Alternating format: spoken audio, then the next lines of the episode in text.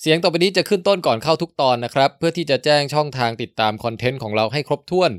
ถ้าใครอยากข้ามไปฟังเนื้อหาเลยก็แนะนำให้ใช้แอปเล่นพอดแคสต์นะครับ แอปไหนก็ได้ฮะ Spotify Podcast Addict Overcast Castbox เยอะแยะมากมาย กดหาช่อง Widcast แล้วก็กด subscribe ได้เลยนะฮะ แอปพวกนี้นอกจากจะย้อนฟังตอนเก่าๆ ได้หมดทุกตอนแล้วเนี่ย ยังมีปุ่มกดถอยหลัง หรือว่าข้ามไปข้างหน้าทีละ 15 วิ 30 วิ แล้วก็ยังมีฟังก์ชันตั้งเวลาปิดก่อนนอน เร่งสปีด เสียงกี่เท่าก็ว่าไปและอื่นๆอีกมากมายนะครับ ถือว่าสะดวกขาดไม่ได้สำหรับผู้ที่ชอบเสพคอนเทนต์เสียงทั้งหลาย ใครที่ชอบวาร์ปตัวเองไปนั่งร่วมวงอยู่ในบทสนทนาที่น่าสนใจนะฮะ เปลี่ยนช่วงที่น่าเบื่อที่สุดของวัน ให้กลายเป็นช่วงเวลาแห่งความหฤหัน หรือเรียนรู้ท้าทายสมอง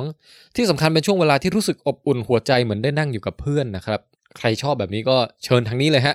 ติดตามวิดแคสได้ทางแอปเล่นพอดแคสต์ต่างๆ ดังที่บอกไปแล้วนะครับ หรือเว็บไซต์ของเราฮะ w i d c a s t t h a i l a n d c o m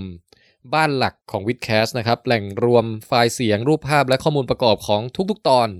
จำไม่ได้ก็แค่เสิร์ช Google ว่า w i d c a s t W I T C A S T Facebook Fanpage ครับ บ้านหลักอีกหลังหนึ่งอยู่ที่ w i d c a s t Thailand นะฮะ w i d c a s t Thailand ใครที่อยากจะอินเตอร์แอคพูดคุย ซักถาม อุดหนุนหนังสือสินค้า ดูโพสต์อัปเดตข่าวคราวต่างๆ ของพวกเรา บริจาคเงินสนับสนุนรายการ หรือเป็นสปอนเซอร์สนใจจะสนับสนุนก็ติดต่อทางนี้ได้นะครับ ใครจะขอสัมภาษณ์จะเชิญไปพูดที่นู่นที่นั่นที่นี่เนี่ย ติดต่อได้ทางนี้เช่นเดียวกัน ที่ Facebook Fanpage w i t h c a s t Thailand อย่าลืมมากดไลค์และติดตามโพสต์ของพวกเรานะฮะ ช่อง YouTube ครับ คอนเทนต์วิดีโอที่เริ่มทยอยมีมามากเรื่อยๆนะครับ ชื่อช่องว่า w i t h c a s t นี่แหละครับ Twitter อยู่ที่ @twitcast 3 t w i t c a s t ตามด้วยเลข 3 ครับ และสุดท้าย IG ฮะ w i t h c a s t เช่นกัน ทั้งหมดนี้ใครชอบก็ช่วยกันบอกต่อด้วยนะครับ ขอบคุณมากฮะ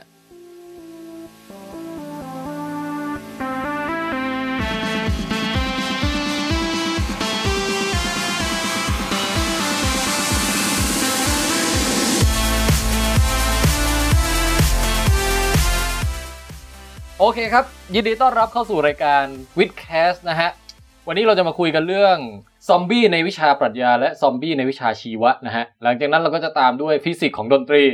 ครับ ครับ แล้วก็ถ้ามีเวลาเหลือเดี๋ยวเราจะเล่นเกมเล่นเบอร์อะไรกัน อ่าก็ อ่าไป ทยย ตามเรื่องราวนะฮะ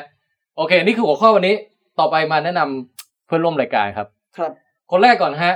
คุณท็อปกิติศักดิ์โถสมบัตินะครับ ส ยิน วัส ดี ดี ต้อน ค รั รั บบ ครับ สวัสดีครับ มาแล้วครั้งที่สองแล้วนะครับ นามสกุล เออ รวยมากเลยนะครับ รวยสมมากบัติ แต่ยิงจนนะครับ เฮ้ยลืมแนะนำตัวเองว่ะ ผมแทนไทยประเสริฐกุลครับ สวัสดีครับ ครับ คุณท็อปนี่ก็เคยมาออกแล้วรอบหนึ่ง ใช่ครับ ตอนนั้นตอนอ่าชีวปรัชญามายาตัวตน อ๋อต้อง อ๋ออ่ อ่าต้องขอบคุณแฟนๆด้วยนะครับ ตอนนี้หนังสือ ฮะ หมดแล้วครับ ครับ ครับ ขายหมดแล้ว ขายหมดจากรายการเนี่ยเหรอ ใช่ครับ ก็คือตอนนั้นคุณท็อปมาโฆษณาหนังสือ ครับ เอ่อ มาขายของเลย สายทานแห่งอัตตานะฮะ ครับ แล้วก็มีคนสนใจเยอะเลย แต่ว่าหนังสือเราอยู่แค่เจ็ดเล่ม หนังสือ เหลือเออเหลืออยู่แค่เจ็ดเล่ม ก็เลยขายไปเจ็ดเล่มนั้นน่ะ ครับ ก็เลยหมด นะ ทั้งที่ต้องการประมาณ 30เลยเนาะใช่ไหมครับ ตอนนี้ผมว่าน่าจะถึงห้าสิบแล้วที่มีคนถามเข้ามา ออ พิมพ์ใหม่ไหม พิมพ์ใหม่ครับเดี๋ยวจะพิมพ์ใหม่ ครับ อืมครับ เอ่อคุณท็อปนี่ก็เป็นอาจารย์ด้านปรัชญานะฮะ ครับ แล้วก็เป็นผู้ที่เอ่อมีความสนใจดนตรี ดนตรีด้วยใช่ครับ วันนี้เอาระนาดมาด้วย วัน นะ นี้ ครั เอา บ ระนาดมาเองเลย ไหนขอขอสักขอแบบเกรินๆแบบผมโรงอะไรมาหน่อยดิ เอาไปเอาเอาเอาทำอะไรดีครับ สาธุการ โอ้สาธุการเลยเหรอครับสาธุการตายพอดีครับ ผมลงเช้าไง เฮ้ยอันนี้วันลอยกระทงไง เออ อ๋อ ครับ เรามันใกล้จะลอยกระทงใช่ไหมครับ ใช่ โอเคได้ เออ ก็จะตีลอยกระทงนะครับ อ่า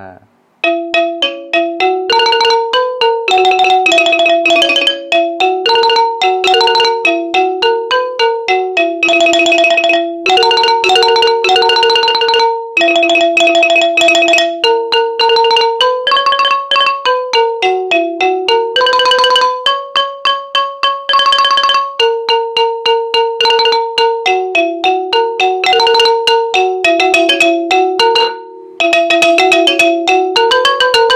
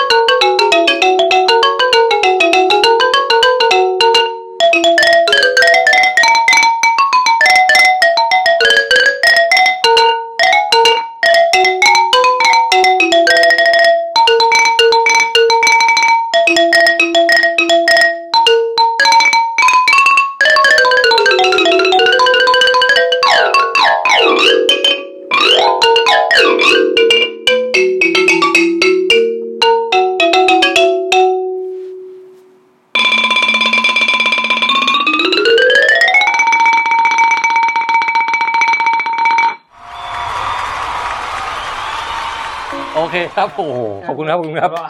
ลอยกระทง ลอยกระทง นะฮะก็วันนี้วันนี้เรามีพร็อพประกอบมีเอ่อระนาดนะฮะ ครับ แล้วก็เดี๋ยวมีคีย์บอร์ดด้วย พูดถึงคีย์บอร์ดก็เอ่อมาแนะนำแขกรับเชิญอีกท่านดีกว่าครับอ่าวันนี้คุณท็อปเนี่ยพาเพื่อนที่เป็นนักฟิสิกส์มาด้วยนะฮะ ครับ ครับ ชื่อว่าคุณโตโต้นะครับ เอาแต่แค่นั้นก็พอครับผม ครับสวัสดี เยวคนเดี๋ยวคนเสิร์ชเจอเดี๋ยว คุณโตโต้นี่เอ่อชื่อจริงจะบอกไหมฮะ บอกได้ครับผม ครับ ชื่อคชานนท์ครับ ครับคชานนท์นี่มาจากแบบเป็นเป็นเกี่ยวอะไรกับช้างมาฮะ ก็ เดี๋ยวนะ เ ตอนที่เกิดมาในยหัวใหญ่มากพ่อก็เลยรู้สึกว่าหัวเหมือนช้างก็เลยแบบ หัวอะไรครับหัวอะไร หัวศีรษะ อ๋อหัว นึกว่าหัวนม เรื่องของนม หัวนมช้างไม่น่าดีครับผม ฮะอ๋อ ครับ โอเค แล้วก็เอ่อตอนนี้เป็นอาจารย์ฟิสิกส์อยู่ ทำนองนั้นครับผม ครับ ทำนองนั้นครับ อยู่มหาลัยบางมด ได้ครับเรียกอย่างนั้นก็ได้ ครับ เรียกอย่างนั้นก็ได้ เหรอ เรียกอย่างนั้นก็ได้ครับผม ว่าอย่างนั้นก็ได้ฮะ จริงๆ แล้วตอนที่ผมรู้ตัวว่าต้องมาทำงานที่เนี่ยนะ อ่า ผมใช้เวลานานเหมือนกันอะในการจำชื่อที่ทำงานตัวเองนะครับ ครับ ยาวๆครับผม อ๋อชื่อเต็มมันไม่ได้ไม่ใช่แค่บางมดใช่ไหมล่ะ ชื่อเต็มไม่มีเขาบางมดเลยนะ ตอนนี้ ครับ คืออะไรครับจำได้ยังครับ ตอนนี้ก็มหาวิทยาลัยเทคโนโลยีพระจอมเกล้าธนบุรีครับอ่าหรือสั้นๆว่าบางมดก็ได้ครับ เอ้ยโตโต้สอนเอ่อฟิสิกส์สาขาอะไรฮะ จริงๆ ผมสอนฟิสิกส์พื้นฐานนะเนาะฟิสิกส์ปีหนึ่งน่ารักน่ารักสบายๆเลยง่ายๆฮะ มีการแบ่งเป็นผู้เชี่ยวชาญด้านไหนโดยเฉพาะไหม จริง ๆ โดยพื้นฐานเนี่ยผมจบปริญญาโททางด้านฟิสิกส์อนุภาคเนาะครับ ฮะฮะ แต่พอกลับมาเมืองไทยแล้วก็ก็ไม่รู้จะทำอะไรนะครับมันมีอะไรให้ทำนะฮะสำหรับฟิสิกส์อนุภาค ครับ ครับ ก็เลยก็เลยแบบฮะหึครับ ก็เลย เออ ยังไม่ยังไม่ได้ทำฟิสิกส์อนุภาคแบบจริงๆจังๆต่อ เอ่อแล้วเรา นะค เรา บ นั่งเล่นอนุภาคอยู่บ้านไม่ได้เหรอครับ เออยากเหมือนกันครับเพราะปกติเราต้องเร่งอนุภาคให้มีความเร็วใกล้ๆแสง อ๋อ แล้วก็เอามาชนกันแรงๆอะนะ ฮะ แล้วก็วัดของที่มันตุ้มออกมาครับ ฮะ แล้ว ซึ่ง เรา ที่ที่บ้านไม่น่าทำได้ ที่บ้านทำไม่ได้ครับผมนะ ครับ เฮ้ย เราควรรู้อะไรเกี่ยวกับเอ่อคุณโตโต้อีกบ้างคุณท็อป เช่นแบบชอบกินอะไร passion คืออะไรบ้างครับอ่าแพชชั่นในชีวิต ครับ เออให้ให้คนให้คนแบบนึกคาแรคเตอร์ออกอะไรอย่างเงี้ย นึกคาแรคเตอร์ออกครับ เออก็หรือต้องบอกว่าเป็นเป็นเอ่อเป็นหนุ่มผิวขาวนะฮะ ไม่รู้ครั เอบ อ เป็นข้อมูลที่แบบก็จะเป็นฟังดูเรซิซึมหน่อยๆนะครับ ครับ ฮะ ผมชอบดื่มชาเขียวครับ โอ้นี่ออกออกแล้วหนึ่งอย่าง ใน นี่คน ยาม จำได้แล้ว ในยามบ่ายนะครับ ผมจะใช้ ฮะ เวลาประมาณ 5 นาทีในการเตรียมมัทฉะ ฮะ แล้วใช้เวลาอีกประมาณ 30 วินาทีในการดื่มมันจนหมดครับผม ครับ สามสิบนาทีเหรอครั 30วินาที หรือหนึ่งนาทีอะไรอย่างเงี้ยครับ มัทฉาแบบร้อนๆเนี่ยเหรอ มัทฉะมันชงนานเหมือนกันนะมันต้องแบบมีขั้นตอนของมันครับ มีไม้มาตี อ๋อ นะครับอะไรอย่างนั้นเพราะฉะนั้นเนี่ยผมก็จะ ครับ enjoy tea ในยามบ่าย มัทฉะแปลว่าอะไรครับ ฮะ ชาเขียว เรื่องนี้ยาวเลยนะ อ๋อยาวเลยเหรอครับ เรื่องตอนใหม่ได้เลยนะ อืม ครับ เออ ผมชอบเล่นเกมครับผมช อบดื่มชา โอเคมาก อ่าคุณโตโต้ชอบเล่นเกม ครับผม ตอนนี้เล่นเกมอะไรอยู่ครับ ผมเล่นเกม เก่าละผมเกมที่ผมเล่นชื่อนิโอครับ เฮ้ย ซึ่งเราจะออกภาค 2 ในควอเตอร์แรกของปีหน้า นี่โอนี่มันชื่อยักษ์ปะ อันนั้นมันโอนิครับผม เออเหรอ เออครับ เออแล้วนี่โอเกมเกี่ยวอะไรฮะ สมุไรฟันปีศาจครับผม อ๋อ เราจะเข้าไป โอ อ ค ยู่ในโลกของญี่ปุ่นสมัย ฮะ หลังเซงโกคุ โอ้นี่มูฉาไหมครับ คล้ายๆไหม ฮะ เอ่อช่วงไทม์ไลน์ก็ใกล้ๆเคียงกันนะนะ อืม ครับ คุณท็อปก็ชอบเล่นเกมนี่ ใช่ครับ ครับ มีเกมอะไรแนะนำไหมฮะ ยิงซอมบี้เป็นหลักเลย แนะนำอยู่เกมเดียวครับ God of War ครับ เล่นจบประ มาณ 5 รอบแล้วครับ เออ ครับ เก็บของครบหมดแล้วครับ คุณท็อปไปสู้ เล่ ไอ้ นวนไป วอลวอลคิลี่ด้วยใช่ไหม ปราบหมดทุกตัวแล้วครับ สุดยอด ตายเป็นร้อยครับ มีการขิงด้วย เออ เล่นหมดเลยฆ่าหมดเลย ฮะโอเค ตอนนี้เรารู้แล้วคุณโตโต้ชอบชงชานะฮะ ครับผม ชอบเล่นดนตรี ดนตรีเนี่ยผมเล่นระนาดเอกจริง ๆ แล้วอะ เฮ้ยจริงเหรอ โดย นี่ พื้นฐานเป็นคนละหน้าดครับผมไม่ได้ซ้อมนานแล้วครับ แล้วแล้วตอนนี้เราได้คนที่เล่นระนาดเป็นสองคนมาอยู่ด้วยกันโดยบังเอิญ เดียวกันครับ เออ เป็นเรื่องบังเอิญอย่างมากนะฮะ ไม่ไม่ได้นัดหมายกันใช่ไหมฮะ ไม่ได้นัดหมายกันครับ ไม่ครับไม่ครับไม่ อ๋อ แต่ว่าเป็นโน จริงๆผมก็อยากเฉลยว่าผมก็เล่นระนาดเป็นเหมือนกันฮะ เอ้า จริงหรอครับ ยอด ไม่ครับ เอาไม่เอา ครับ อันนั้นจะบังเอิญเกินไป ไม่ต้องเกินไป ส่วนคีย์บอร์ดที่เอามาเนี่ยผมเล่นไม่เป็นนะ ฮะ มันเป็นสื่อการสอนครับที่เราที่เราใช้ ครั ที่ บ บางมดครับ วันนี้วันนี้คุณโตโต้หอบคีย์บอร์ดยามาฮ่าอันใหญ่เท่าควายมาหนึ่งอันนะฮะ ครับ เอ่อคือเป็นสื่อการสอน สื่อการสอนเล่นไม่เป็นครับผม ฮะ เล่นไม่เป็นครับ ซึ่งวันนี้เดี๋ยวเราจะมีพูดถึงเรื่องว่าดนตรีเนี่ยเกี่ยวอะไรกับฟิสิกส์ใช่ไหมฮะ ใช่ครับเบา อ่า ๆเบาๆนะผมคาดหวังว่าน่าจะเป็นอะไรที่ง่ายๆนะครับ ครับครับ เป็น แบบสุนทรียะ อ่าฟังแล้วมีสุนทรียะนะ เออเราจะได้รู้ว่าสมการความไพเราะนั้นคือ อะไร ครับเราอาจจะได้รู้ว่าจริงๆ แล้วความไพเราะที่เราเชื่อว่ามันเป็นความไพเราะที่วิทยาศาสตร์อธิบายไม่ได้อะ อืม มันพอได้ครับ เออ คุณท็อปวันนี้เรามาคุยเรื่องซอมบี้ฮะ ครับซอมบี้ ฮะซึ่งเออ เป็นชื่อเพลง เป็นเป็นชื่อเพลงครับ เฮ้ยนั่นนั่นมันชื่อเพลงซอมบี้เหรอ มันมันมันมีมันมีเพลงซอมบี้ที่เราได้ยินมาตั้งแต่เด็ก ก็คือ เราไม่เคยเข้าใจว่ามันมีความหมายอะไร นอกจาก มั มัน นใช่ป่ะ อยู่ในหัวกู อยู่ในหัวกูซอมบี้ซอมบี้เอ๊ะเอ๊ะเอ๊ะอ่าอ่าอ่าอ่า หลังๆนี่ดู ใช่ ดูคือแปลกๆนะฮะ อยู่ใหัว คือคือรู้แค่เนี้ยแต่ว่าไม่รู้ว่ามันพูดถึงอะไรเลยอะเออ อันนี้โตโต้รู้จักเพลงนี้ปะฮะ ผมไม่เคยตั้งใจฟังมันเลยอะนะ แต่เคยได้ยินมันผ่านหูครับ ฮะ ฟังไม่เคยรู้เรื่องอ่ะ แต่วันนี้เราจะไม่ได้พูดถึงเออ อันนั้น เพลงนั้น ซอมบี้ในเพลงนั้นครับ ใช่ค ครับ รับ ซอมบี้วันนี้เราจะพูดถึงซอมบี้สองอย่าง คือในวิชาปรัชญา ครับ ซึ่งก็มีซอมบี้เหมือนกัน ใช่ แล้วก็ค่อยมาซอมบี้ที่อยู่ในวิชาชีวะ ใช่ เออ ซอมบี้ นะ นะ ฮะ ปรัชญา เออซอมบี้ที่ปัญญามีด้วยใช่ไหมน่าเชื่อใช่ไหม ไม่ใช่ว่าซอมบี้มันนั่งเรียนปรัชญาอะไรเงี้ย อ๋อ ทำไม แต่แต่เราเอาซอมบี้ในความหมายที่คนทั่วไปคุ้นเคย เข้าใจก่อน จาก ดีกว่า สื่อสื่อบันเทิงก่อนไหม คืออะไรครับเออซอมบี้ จากหนังจากซีรีส์อะไรพวกเนี้ย จาก เรา เก นึ ม ถึง นี้เออ เออจากเกมอย่างเงี้ยฮะ The Last of Us ใช่ไหม เอ เกม ยอดค สุ รับ ดยอดไหมครับ ผมยังไม่ได้เล่นเลยอะ พาร์ททูออกควอเตอร์แรกของปีหน้านะครับ อ่า เอ่ออย่างอย่าง Resident Evil นี่ถือว่าเป็นซอมบี้ไหมฮะ ก็เป็นนะ เป็น ตอนนั้นน่ะ อู้แต่ซอมบี้ของ Resident Evil กับซอมบี้ของ The Last of Us เนี่ยมันต่างกันนะ ต่างกัน ฮะ ซอมบี้ของ Resident Evil เป็นไวรัส เป็นไวรัส แต่ อ่า ซอมบี้ของ The Last of Us อะ ชื่อราไหม เป็นแบบตระกูลแบบราเห็ดรา ฟังจาย ครับ ฟั ฟั ง ง จาย คือ จา เหมื ย อนกับมันต้องมีต้นกำเนิดว่ามาจากอะไรสักอย่าง ใช่ครับ แต่มันมาทำให้คนคนที่กลายเป็นซอมบี้อ่ะ เสียสติไป อย่างอย่าง ในหนังส่วนใหญ่มันจะต้องตายแล้วด้วยป่ะถือว่าตายแล้ว ตาย นะ ค ครับ นนั้น ตาย อ่ะ ตาย ถือว่าตาย แล้ว ถือว่าคนนั้นถือว่าตายแล้วใช่ไหมครับ ตายแล้ว ฮะ แล้วก็ถือว่าเป็นผีดิบฟื้นคืนชีพมาจากความตาย นั่นนั่นนั่นนั่นน่าจะเป็นความหมายที่ดีเนาะของ เออ แบบซอมบี้ก็คือ สิ่งมีชีวิตที่ตายเนื่องจากการติดเชื้อเห็ดหรือไว รัส แล้วคืนชีพขึ้นมาอย่างสติสัมปชัญญะไม่สมบูรณ์เท่าไหร่ อ่าอะไรอย่างนั้นนะครับเออ หรือมีสติสัมปชัญญะชัญญะหรือเปล่าก็ไม่รู้ เหมือนเรื่อง รู้แต่มันยังเดินได้ จะมีเรื่องเนี้ยครับ Pet Cemetery ครับดูยังครับ ยังฮะ อ่าไม่เล่าครับเดี๋ยวสปอย เออ นั่นดิ แต่แต่อย่างไอซอมบี้จีนนี่ถือเป็นซอมบี้ไหม ไอ้ที่ นี่แหละ ที่กระโดดดึงดึงดึง แล้ว เนี่ย ที่โดนแปะแล้วหยุดใช่ไหม ใช่ใช่ เออ ถ้าถ้าตั้งนิยามว่าต้องมาจากการตายเชิงชีววิทยา ก็อาจจะไม่ แต่ว่าเราอาจจะต้องนิยามนิยามความเป็นซอมบี้ลึกกว่านั้นครับอาจจะไม่ได้มองแค่ฟิสิกอลอาจจะต้องมองถึงข้างใน เออ ว่าเขาตะว่าต่างจากต่างจากคนที่มีชีวิตอยู่ปกติทั่วๆไปยังไง อ่า เออ เดี๋ยวผมถามก่อนเอายังถ้ายังไม่เข้าวิชาการอะเอาแค่ในหนังในบันเทิงอะไรทั้งหลายเนี่ยชอบซอมบี้ของเวอร์ชั่นไหนมากที่สุด ผมชอบซอมบี้วิ่งได้ครับ เวอร์วอซีอย่างเงี้ยนะ อะไร ฮะ อย่างเงี้ยแบบโหดๆอ่ะมันถึงจะตื่นเต้น อ่า ถ้าซอมบี้แบบเดินเอื่อยๆช้าๆเหมือนใน แบบโอ้ เออแล้วแบบเดินแบบเดินแบบ เดินแบบตัวไม่ค่อยสมประกอบอะเช่น คือบาง ะไร บางทีเราอาจจะสามารถแบบนั่งชงชาดูมันเดินมาหาเราได้นะ ใช่ครับ โดยไม่ไม่ตื่นเต้นเท่าไหร่ Walking Dead เนี่ยซีรีส์ Walking Dead อะครับโอ้โหเดินโคตรช้าเลย ฮะ แล้วถ้าวิ่งได้เหมือนกับโอ้เชนทูบูซานผมชอบมาก โอ้เทนดูปูซาน ใช่นี่คือสุดยอด อื้อหือ ข พระเอกหล่อมาก ซคบี้รับผม พระเอกหล่อมากใช่ หน้าเด็ก แต่แต่เทนทูปูซานนี่มันต้องให้รางวัลพวกเออนักแสดงซอมบี้อะ คือมันมันทำแข้งขาได้บิดเบี้ยว บิดเบี้ยว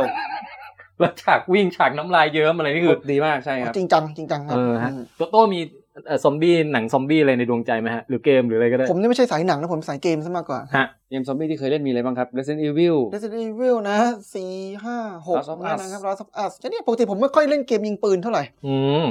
เกมที่ผมเล่นส่วนใหญ่ใช้ดาบครับ ครับ ผมเป็นสายดาบครับไม่ใช่สายปืน ไรดาบ ผมเป็นสายเมดีดาเมจ เออสู้ระยะใกล้ สุดใกล้ครับตายก่อน ฮะ จริงๆผมชอบไอันนี้นะเดอะลาซับอัสอ่ะมันซอมบี้เห็ดอ่ะมันแปลกใหม่ดี เออ หัวมันแบะออกมาเป็นเห็ดอย่างเงี้ยคลิกเกอร์ อ๋อเหรออ่าๆ เออออกมาเป็น เฮ้ย เห็ด มันมีหนังเรื่องหนึ่งเป็นซอมบี้เห็ดเหมือนกัน โอ้ อ่าชื่อเรื่องอะไรแล้วนะโอ้มันดันจำชื่อไม่ได้เนี่ย ตกลงมันคือหนังชื่อ The Girl with All the Gifts นะครับ Gift แบบพรสวรรค์เติม S นะฮะ หนังจากปี 2016 ครับ มันมากได้คอมเมนต์ครับ ถ้าแต่ถ้าเราดูในทางในทางเชิงที่เป็นในทางในทางเชิงวิทยาเนี่ยไอพวกไวรัสหรือเห็ดพวกเนี้มันเข้ามาแล้วมันเปลี่ยนแปลงพฤติกรรมโฮสต์ใช่ไหม อ่าทำนองนั้นอ่าใช่ เห็ดลา มันทำอย่างนั้นได้ไหมครับ แต่ไวรัสมันทำได้อยู่แล้วแต่เห็ดลาเห็ดลาในทางชีวะเนี่ย มีครับมี มีใช่ไหมมีแมคคนิซึ มี มพวกนั้น มี อยู่ มีอยู่เลย มันจะมีเอ่อซอมบี้เห็ดลาที่ไปมันเข้าไปในสมองมดอ่ะ แล้วก็ทำให้มดแบบ อยู่ดีก็เอ้ยเลิกเป็นมดแล้ว ขึ้นไปขึ้นต้นไม้ไปอ่ะ แล้วก็ไปเกาะอยู่ตรงนั้นอ่ะตำแหน่งที่ความชื้นเหมาะสม แสงกำลังดี แล้วก็มีเห็ดงอกออกมาจากหัว ฮะ แล้วก็ตาย เออ แล้วก็ตายแล้วก็มดตัวนั้นก็คือกลายเป็นช่อเห็ดไป ฮะเหรอโอ้กลายเป็นเห็ดไปเลย The Last of อั Us สนี่เฮ้ยเออแสดงว่า ก็อ่ เขาแต่งมาจากเรื่องพวกนี้แหละ โอ้ อืมครับ เออ มันชื่อเชื้อราคอดิเซปเป็นตัวเดียวกับไอ้ที่เรากินถังเช่าอ่ะ อันนั้นมัน อ๋อ เข้าไปอยู่ในหนอน งอกจากหนอน แล้วเงาะทำให้หนอนงอกเขาขึ้นมา ครับ ไอ้เขานั่นก็คือตัวกระจายสปอร์ของเชื้อรา เออมันมีสปอร์ด้วยในในเกมอะใช่ไหมครับ อืม ไอ้มันจะมีไอ้ ใช่โดนมากๆ ที่เวลาเราเข้าไปเราต้องใส่หน้ากากนะครับ เออ ใช่ เออ แต่ว่าวันนี้เดี๋ยวเราเดี๋ยวพี่อ่ะเตรียมเป็นซอมบี้จากโลกของชีวะที่แบบตัวเด็ดๆอ่ะ เอามาเล่าให้ฟัง อืม แต่ว่าก่อนอื่นน่ะ เรามาดูก่อนว่าในวิชาปรัชญา เขามีการพูดถึงซอมบี้กันด้วยใช่ไหมฮะ มีครับมีการพูดถึงเขาเรียกว่า philosophical zombie เฮ้ย เออ มันเป็นไงเนี่ย เออ เดาว่าน่าจะเป็นเชิงความคิดว่ะ ใช่เออใช่ ซอม ไหม บี้เชิงความคิดอะนะ เออเอ้ยแต่เดี๋ยวเมื่อกี้เราเรื่องเกมจบแล้วใช่ไหมจริงผมมีเกมแนะ อ๋ออ๋อน ำ แนะนำ เด ก่อน สกอนครับเดสกอน เฮ้ย นี่ไม่รู้จักเลย เดสกอนเกมสุดยอดมาก เหรอ ซอมบี้วิ่ง สู้ซอมบี้เหมือนกัน ซอมบี้มาเป็นฝูงฝูงนึงมีซอมบี้สองร้อยตัวครับแล้ว โอเค กระสุนไม่มีครับ เออเออ อ่าต้องหนีเอาอย่างเดียว แล้วทำไงวะ ต้องไปฟาร์มของระวังกับดัก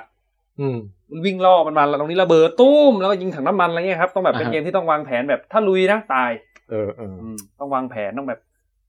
กะ อ่าฮะ ดีๆอะครับ เออ เป็นเกมที่แบบตื่นเต้นมากแล้วซอมบี้วิ่งเร็วมาก อันนั้นคือซอมบี้ในเกม เดสกอนใช่ อ่ะ ซอมบี้ในปรัชญา เขาไม่มีปรัชญา เป็นยังไงบ้างฮะ เออเออก่อนจะพูดถึงเรื่องนี้ต้องเข้าใจสิ่งหนึ่งก่อนนะต้องเราต้อ ค ง รับ พูดถึงสิ่งหนึ่งก่อน อืม เพราะว่าเออถ้าเราไม่คุยถึงเรื่องนี้เนี่ยเราก็จะไม่เข้าใจว่าซอมบี้ทางปรัชญาเป็นยังไงนะค เอ รับ อเออ อือฮึ เออสิ่งเนี้ยเป็นสิ่งที่มีความ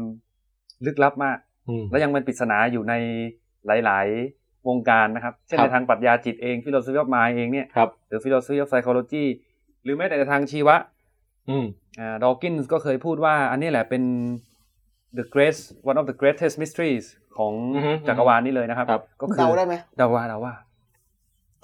สิ่งที่เป็นสิ่งที่ลึกลับที่สุดนะฮ ะ ใช่ ครับ หนึ่งในสิ่งที่ชอบที่สุดในชีววิทยาในหลาย ๆ แขนง เออ ลึกลับที่สุด ใช่ ตอนนี้ท่านผู้ชมสามารถเดาตามไปได้ใช่ไหม ครับ ใช่ครับ ขอเวลาสักประมาณหนึ่งนาที อ่า สิ่งที่เรียกได้ว่าลึกลับที่สุดในวงการชีววิทยา ใช่ ปรัชญาด้วย ใช่ มันไปโยงตอนไหน โอเคครับ ฟิสิกส์ด้วยไหม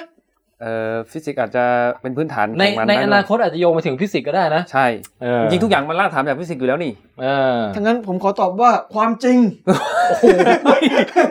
สิ่งที่ลึกลับที่สุด ความจริงเลยเหรอ เราดีไฟมันไม่ค่อยถนัดเท่าไหร่ เออ นะ ความจริงเป็นสิ่งไม่ตายไง เออ เป็นซอมบี้เห็น ซอ ปะ มบี้เออ โอ้ย ไม่ใช่ ยังไม่ใช่ ยังไม่ใช่ครับ ครับ เรื่องนี้ไอไอสิ่งที่ไอเรื่องนี้มันก็เป็นสิ่งที่นักปรัชญาก็ถกเถียงกันอยู่ว่าเราจะ define ว่าอะไรนะครับ ความรักอะ เอาไม่ใช่ ความรักเขาไม่เกี่ยวซอมบี้ไม่เกี่ยวกับความรัก ผมเดาว่าขึ้นต้นด้วยคำว่าคอน คอนถูกต้องครับ ทำไมรู้ Con- conscious อ่า อ่า คอนเสิร์ต คอนเสิร์ต condom ไม่ใช่ครับจริงๆจริงๆแล้วมันคือคอนดอม อยู่ในคอนดอมเอง อ๋อ เป็นสิ่งลึกลับ เออสิ่งลึกลับมองมันจะชอบอยู่ตามซอกอะไร เงี้ยเวลาเก็บต้องเก็บลึกลับเออ เฮ้ยแต่คอนดอมลึกลับนี่มีจริงๆนะ มีเป็นยังไงครับ ก็แบบประเภทว่าเออสมมุติเราอยู่คอนโดชั้นสามสิบอย่างเงี้ย แล้วเรา โอ้ เดินออกไปตรงระเบียงแล้วมันมีคอนดอมตกอยู่ มันลึกลับมาจากไหนก็ไม่รู้ มันมาจากไหนวะ เออ อันนี้เรื่องจริงนะ เออ เราไม่รู้ว่าที่มันมาจากไหน เออครับ มันมันคือมันตกมาจากชั้นบน อืม หรือว่ามันมีนกที่ อ่า พยายามหาวัสดุทำรังอะไรข้ามมา กลับมา อันนี้เป็นปริศนาที่ทางชีวะนี่ยังค้นหา ครับ คำตอบ เดี๋ยวไม่แต่ว่าเราไปเที่ยวสถานที่สาธารณะ เช่นสวนสาธารณะเนี่ยครับเราก็จะเจอ อันนั้นยังเจอ อันนั้นยังดีนะ ยังยังไม่เรียลไทม์ เขาเรื่องเขาเรื่อง conscious ผมว่าทางบ้านเขาเดาได้ตั้งแต่แรกแล้ว คือเรากำลังจะพูดถึง consciousness ถูกต้องครับ consciousness ครับ ครับ เอ นะ อ ห ห รื รือ อภา ภา ษา ษาไทยเรียกว่า ภาษาไทยเนี่ยเขาแปลว่าจิตสำนึก อ่ะมันไม่ใช่สติสัมปชัญญะเหรอ สติสัมปชัญญะเนี่ย อืม มีความมันเป็น คิดว่า อืม พูดอะไรดีมันมีกลิ่นอายหนึ่งเป็น ถือว่านินิยามว่าเป็น consciousness ได้ครับ อ่า สติสัมสติสัมปชัญญะก็คือการรู้ตัวทั่วพร้อม โอ้โห ทำไมสับ นี่ นี่เขามีคนคิดภาษาเหล่านี้มาแล้วใช่ไหม ใช่ครับ อืม มีอยู่ในอยู่ในภาษาธรรมะคือรู้สึก ครับ หรือว่ามันคือจิตสำนึกหรือว่าความสามารถในการระลึกนึกคิด อื้อหือ อ่าอย่างเงี้ยครับ ฮะ consciousness อืม ครับ เออจริง อ่าสมมุติผมถามว่าอย่าง แมวอย่างเงี้ย มันอาจจะไม่ได้คิดอะไรมาก แต่มันก็เห็นโลกเป็นภาพเป็นสีเป็นเสียงเป็นแสงเป็นสัมผัสกลิ่นสัมผัสกายอะไรอย่างเงี้ย ตอบสนองได้ มันก็มี consciousness ๆเอออย่างเงี้ยเราก็ต้องมาถามว่าแล้วเรารู้ได้ไงว่าแมวมันเห็นสีเห็นแสงเห็นนั้นเป็นอย่างนั้นจริง ๆ ครับเราเออ อ่า หรือไม่ไม่ต้องแมวก็ได้ครับ พวกเราก็ได้ครับเนี่ยเรารู้ได้ไงว่า แสงสีที่อ่า เออ พี่แทนเห็นกับแสงสีที่พี่โตโต้เห็นเนี่ยมันคือ เอา อัน งี้ เดียวกัน คือ ถ้าถามเอ่อที่พี่ฟังฟังๆมาเขาบอกว่า บางทีเราไม่รู้ว่าคนอื่นยังไงนะ แต่ตัวเราเองอ่ะ มันปฏิเสธไม่ได้ว่า คือเราจะปฏิเสธอะไรอย่างอื่นว่าเป็นมายาภาพเป็นอะไรก็ได้ทั้งหมด แต่เราไม่สามารถปฏิเสธได้ว่า consciousness ไม่มีจริง อ่า เพราะว่าเรารู้จากตัวเราเองเนี่ยที่เรานั่งอยู่เนี่ย ว่ามันมีประสบการณ์บางอย่างกำลังเกิดขึ้นอ่ะ อ่านี่ไงใช่ครับ ครับ เพราะฉะนั้นไอ้คำเนี่ยคอนเซ็ปต์มันนิยามมันดีฟายยาก ทีนี้ก็พอพอจะมีคนพยายามตอบ เพราะฉะนั้นในความเป็นคอนเซ็ปต์เนี่ยมันจะมีสิ่งหนึ่งคือ what is it like to be เออเออ เออ มันเป็นยังไงที่จะเป็นอย่างนั้น สมมุติว่ามันมีประสบการณ์บางอย่างที่ว่าถ้าถ้าผมเป็นคุณท็อปอะผมจะผมจะได้ประสบการณ์นั้นอะ อ่าใช่ หรือถ้าเกิดผมเป็นเอ่อเขาชอบยกตัวอย่างข้างข่าวใช่ไหม อ่าข้างข่าว What is What is it like to be a bat ใช่ครับ นี่เป็นชื่อหนังสือโทมัสโทมัสนาเกลเขาตั้งคำถามไว้ อือฮึ อ่าฮะ ว่าเป็นว่าเป็นข้างข่าวเนี่ยเป็นยังไง มันคือหมายว่าถ้าคนเราไปเป็นไม่ใช่คนเลยอะคือถ้าเกิดเราเกิดมาเป็นข้างข่าวอะ ครับ มันจะต้องมีความรู้สึกหรือประสบการณ์อะไรบางอย่างที่เป็นความเป็นข้างข่าวนั้น ใช่ ซึ่งอันนี้ก็นำไปสู่อันมันคืออันแรกคือเขาเรียกว่า subjectivity ก็คือ ภาษาไทยใช้คำว่าอะไรพะอัตวิสัย อืม เป็นภาวะที่เป็น โอ้ ตัวเอง เท่าที่ฟังดูทั้งหมดมันก็ขึ้นอยู่กับ sensory receptor กับ ใช่ ระบบประมวลผลน่ะ ใช่แล้ว แต่แต่แต่มันไม่ใช่แค่นั้น เพราะว่า อืม เอ่อ คือทุกอย่างมันเป็น โครงสร้าง มันเป็น ปีก มี เย ชิ้นส่วน อ่าชิ้น เช่น ส่วนครับ เรติน่าเราก็มีชิ้นส่วน อืม เอ่อสัญญาณอะไรต่างๆ ก็เป็นฟิสิกส์ได้ เป็นหมายถึงว่าเป็นคลื่นไฟฟ้าเป็นสารเคมีเข้าออกจากเซลล์อะไรได้หมด อืม แต่ต่อให้เราเจาะไปดูลึกที่สุดอะเอ่อเราพอดกราฟอะไรออกมาหมดแล้วเอ้ยสัญญาณมันขึ้นลงนี้เซลล์มันอยู่ตำแหน่งนู้นนี่นั้น อือฮึ แต่มันก็ไม่ได้ทำให้เราเห็น เรา สิ่ง ยั นั้ ง น ตอบสิ่งที่เขาเรียกว่า hard problem อ่าใช่เขา ห เย รือกว่า คำถามที่ตอบยาก เรายังตอบสิ่งนั้นไม่ได้ว่า เอาแล้วรู้ตำแหน่งเซลล์รู้เอ่อการเข้าออกของสารเคมีของกระแสไฟฟ้าอะไรทั้งหมดแล้ว แล้วมันกลายมาเป็นความเหม็นตดได้ไง เออ วะ เป็นสีได้ยังไงอย่างเงี้ยใช่ ครับ อ่าอ่าเข้าใจได้ หรือแบบ ทำไมเสียงบางเสียงเอ่อมาดูเป็นเป็นในคอมพิวเตอร์ขึ้นขึ้นเสียงอะไรขึ้นมาได้อย่างงี้ใช่ไหม ครับ แต่เราไม่สามารถเอ่อถ่ายทอดไอ้โทนต่างๆ ที่เราได้ยินในหัวเราออก ใช่ มาเป็นอะไรได้เลยอะ อืม นอกจากเราต้องรู้สึกเอง ใช่ ครับ ก็คือ เหมือนเมื่อกี้เนี่ยเขายกตัวอย่างว่าข้างคาวใช่ไหมครับเพราะว่าข้าง อ่าฮะ คาวเนี่ยวิถีชีวิตมันแตกต่างกับเราก็คือ เช่น ข้างคาวนี่มันมันเห็นด้วยเสียงใช่ไหม เออ ม มันใช้กระบวนการ echolocation ใช่ไหมครับ แล้วก็ ฮะ มีห้อยหัวด้วย บินได้ต่างหาก เออ คือทุกอย่างของมันเนี่ยแตกต่างกับเราโดยสิ้นเชิงคราวนี้เขาก็เลยบอกว่า เอ๊ะ ถ้าเราไปลองใช้ชีวิตอย่างนั้นดูอะครับ ฮะ เราก็ไม่มีทาง เราเออ แบทแมนนี่เป็นได้ครับ รวยไง เอาอย่างเดียวพอรวย คือ What is it like to be Batman เออ to be rich รวยก่อน รวยก่อน พลังพิเศษของแบทแมนคืออะไรฮะ รวย ความรวยอืม นะครับความรวย คราวนี้พอเขาก็เลยโทมัสนาเกลก็เลยบอกว่าเอ้ยถ้าเราลองไปห้อยหัว ไปลองใช้ชีวิตแบบข้างคาวอะครับ เราก็ไม่มีวันรู้ว่าข้างคาวเป็นยังไง เราไม่มารู้เป๊ะๆอะ ใช่เลย เราอาจจะ เป๊ ประมาณได้ครับ ประโยค อืม เดิมๆที่ผมชอบพูดคือเราอาจจะประ ใช่ มาณ เราเราไม่มีเราไม่มีทางเข้าใจได้ว่าการเห็นด้วยเสียงเป็นยังไง echolocation เนี่ย echolocation เราไม่มีทางเข้าใจได้ เพราะฉะนั้นเนี่ย consciousness ที่ข้างคาวมีกับที่เรามีเนี่ยมันก็เลยเป็นของใครของมันนะครับ เป็น อืม อาการที่ว่ามีความเป็นส่วนตัวเป็น private นี่คือเรื่องอันอันอันที่หนึ่งที่เขาตอบกันนะครับ ก็คือจะมี subjectivity แล้วก็ what is it like to be คือเราเราสามารถรู้ได้ด้วยตัวเราเอง ใช่ ว่าเรากำลังคอนเชียสอยู่ ใช่ครับ เอางี้ดีกว่าผมถามสมมติว่า สมมติว่าจริงๆแล้วไม่ต้องข้างคาวกับคนก็ได้นะ โต้กับแทนอย่างเงี้ยครับ ฮะฮะ ไม่มีวันที่จะมีต่อให้เรานั่งอยู่ในห้องเดียวกัน เคลื่อนไหวเหมือนกันเป๊ะกินสิ่งเดียวกันเห็นได้ยินสิ่งเดียวกันเนี่ยมันก็ไม่มีทางเหมือนกันนะเพราะว่ามันโครงสร้างความคิดที่ไม่เหมือนกัน แต่มันน่าจะคล้ายกันพอที่เราคุยกันรู้ เรา เรื่อง เป็นมนุษย์เหมือนกันไหมเกี่ยวไหมครับเราเราเราใช้เหตุผลนี้ได้ไหมครับ เรา เนี่ย ทำ มัน อ่า ผมว่ามัน เราคืออย่างงี้ ต้อ เรา งโยงเข้ามาซอมบี้แล้ว เรามีฮาร์ดแวร์เหมือนกันไง อืม อ่ เพราะฉะนั้นเนี่ยเวลาอ่านซอฟต์แวร์เนี่ยเราก็น่าจะประมวลผลออกมา ผมก็จะบอกว่า ถ้ามันมีวันใดวันใดวันหนึ่งมันมีเทคโนโลยีที่เราที่เราสามารถอัปโหลด configuration ของเอ่อเขาเรียกอัปโหลดการจัดเรียงตัวของเซลล์ประสาทในสมองเราอะครับ ฮะ เข้าไปได้ เออ แล้วดาวน์เราเราดาวน์โหลดได้เลยสมมติครับ ค ไป รับ ใส่อีกคนหนึ่งอย่างเงี้ย ในกรณีนั้นเนี่ยคอนเชื่อเสร็จน่าจะเหมือนกันเป๊ะ เออ ถ้าไม่มีถ้าการอัปโหลดดาวน์โหลดไม่มีความผิดพลาดเลย อืมอืม แล้วก็นำไปสู่ประเด็นที่ว่า ถ้าเราอัปโหลดข้างข่าวขึ้นไปอะ เออ แล้วดาวน์โหลดลงมันใส่สมองเราอย่างเงี้ย เออนะ เราเราเราจะมีสิทธิ์ไหมว่า เราจะสามารถรับรู้ความเป็น consciousness ของข้างข่าวในช่วงขณะหนึ่งไหมก่อนที่เราจะทำให้มันเพี้ยน ไม่งั้นไม่น่าจะได้เพราะเซนเซนซอริโอแกนของเรามันไม่น่าไม่น่าจะสอดรับน่าจะช็อตอะข้างคาวมันต้องใช้ คือมันเหมือนเอาโปรแกรมเครื่อง Mac ไปลง มันน่าจะ PC อคำย่ง น่า เงี้ย จะ เหรอ คำพายไม่ผ่านอะผมว่า เออ Microsoft Word ที่อยู่ใน PC กับ Microsoft Word ที่อยู่ใน MacBook นี่ มาเป็นชื่อเดียวกันแต่เป็นของคนละอย่างกันอืม อ๋อคือรายละเอียดคนละอย่างกันเลย อ่ะใช่ครับ อ๋อ ม ครับ เออน่าคิดน่าคิด แต่ทั้งหมดเนี้ยเราเราสามารถเข้าสู่คำว่าซอมบี้ได้ยัง แล้วก็ยังมีอีกคำหนึ่งที่คนรู้ครับคือ ครับ เออเขาเรียกว่าอย่างนี้ครับ เวลาที่เราเห็นสีนักนักปรัชญาบางกลุ่มเนี่ยเชื่อว่า ครับ เวลาที่เราเห็นสีเขียวเนี่ย อ่า มันจะมีความเป็นสีเขียวอยู่ที่นั่น อ่า เวลาที่เราแบบ เอ่อความเหม็นของกลิ่นตบนะครับ ครับ มัหนรือ จะมี หรือหอมได้ไหม หรือหอหอมก็ได้ หรือว่าความความชาปากของหมาล่า ความ เออเออ ความรสชาติของหมาล่าครับ อืม อ่ะหรือว่าเออความร้อนของแสงแดด อ่าความร้อนของแสงแดดหรือความความแบบขี้เปียกตูดเนี่ยครับเวลาขี้ออกมาแล้วไม่ได้ล้างก้นเนี่ยอันเนี้ยอันเนี้ยความเนี่ยครับ ทำไมมันเฉพาะเจาะจง มัน ขนาด มีเขาเรียกว่าเป็นคุณ i t y เป็นเป็นเป็นอะไรอะคุณ i t y คืออะไรครับ คือ คุณภาพ เออคุณภาพของของเราอย่างที่เราแบบอธิบายไม่ได้ แล้วเป็นเฉพาะเราเท่านั้น ในทางปรัชญาเขามีศัพท์เรียกว่าควาเลีย ควาควายเลียเนี่ยเหรอฮะ ควาเลียครับควาควาเลียก็คือคุณ i t y อะไรครับควาเลียก็คือเหมือนกับเป็น ควาเลีย ฟังดูละตินนะ ฟังดูลาตินใช่ไหมครับ อืม ควาเลียก็คือเหมือนกับความที่เรามองไปที่ประตูแล้วเราเห็นว่ามันมีความขาว เออ ความเหลืองความอะไรอย่างเงี้ยครับ มัน ฮะ คือเป็นลักษณะที่เป็นของตัวเราเอ ก็ ง คือประสบการณ์ที่อิมพรินต์เข้าไปในบุคคลหนึ่งๆเท่านั้น ใช่คนหนึ่งๆเท่านั้นเนี่ยครับ แต่มันไม่ได้แปลว่ามันมัน แล้วเราอธิบายไม่ได้ด้วยนะว่า อืม สีขาว อธิบายให้คนอื่นเข้าใจสิว่าเป็นยังไงสีขาวที่คุณเห็น คือเราทำได้มากสุดแค่บอกว่ามันคือแสงช่วงความยาวขึ้นเท่านี้เท่านี้อะไรก็ว่าไป อ่ใช่นะอ่าใช่ครับ แต่มัน ซึ่งมันอ้อมมากเลยนะ มันเขาเรียกว่าไง คือถ้าคนที่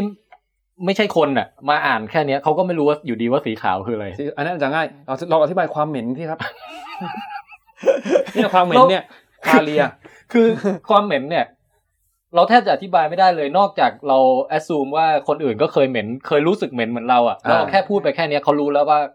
เทียบกับประสบการณ์ที่ตัวเขาเองเคยเคย ใช่ รู้สึกมา แต่เราก็ไม่เคยรู้ว่าเหม็นของเรากับเหม็นของเขาเนี่ย เออ เช่นมีคนคนเดียวตดเนี่ย ครับ สมมติว่าพี่แทนตดเนี่ย แล้วพี่โตบอกเหม็นเขาก็บอกว่าเหม็นเนี่ยมันมันเอ๊ะหม็น เราควรทำการทดลอง เยวกันไหมหเปฮะหรือว่าไว้ก่อน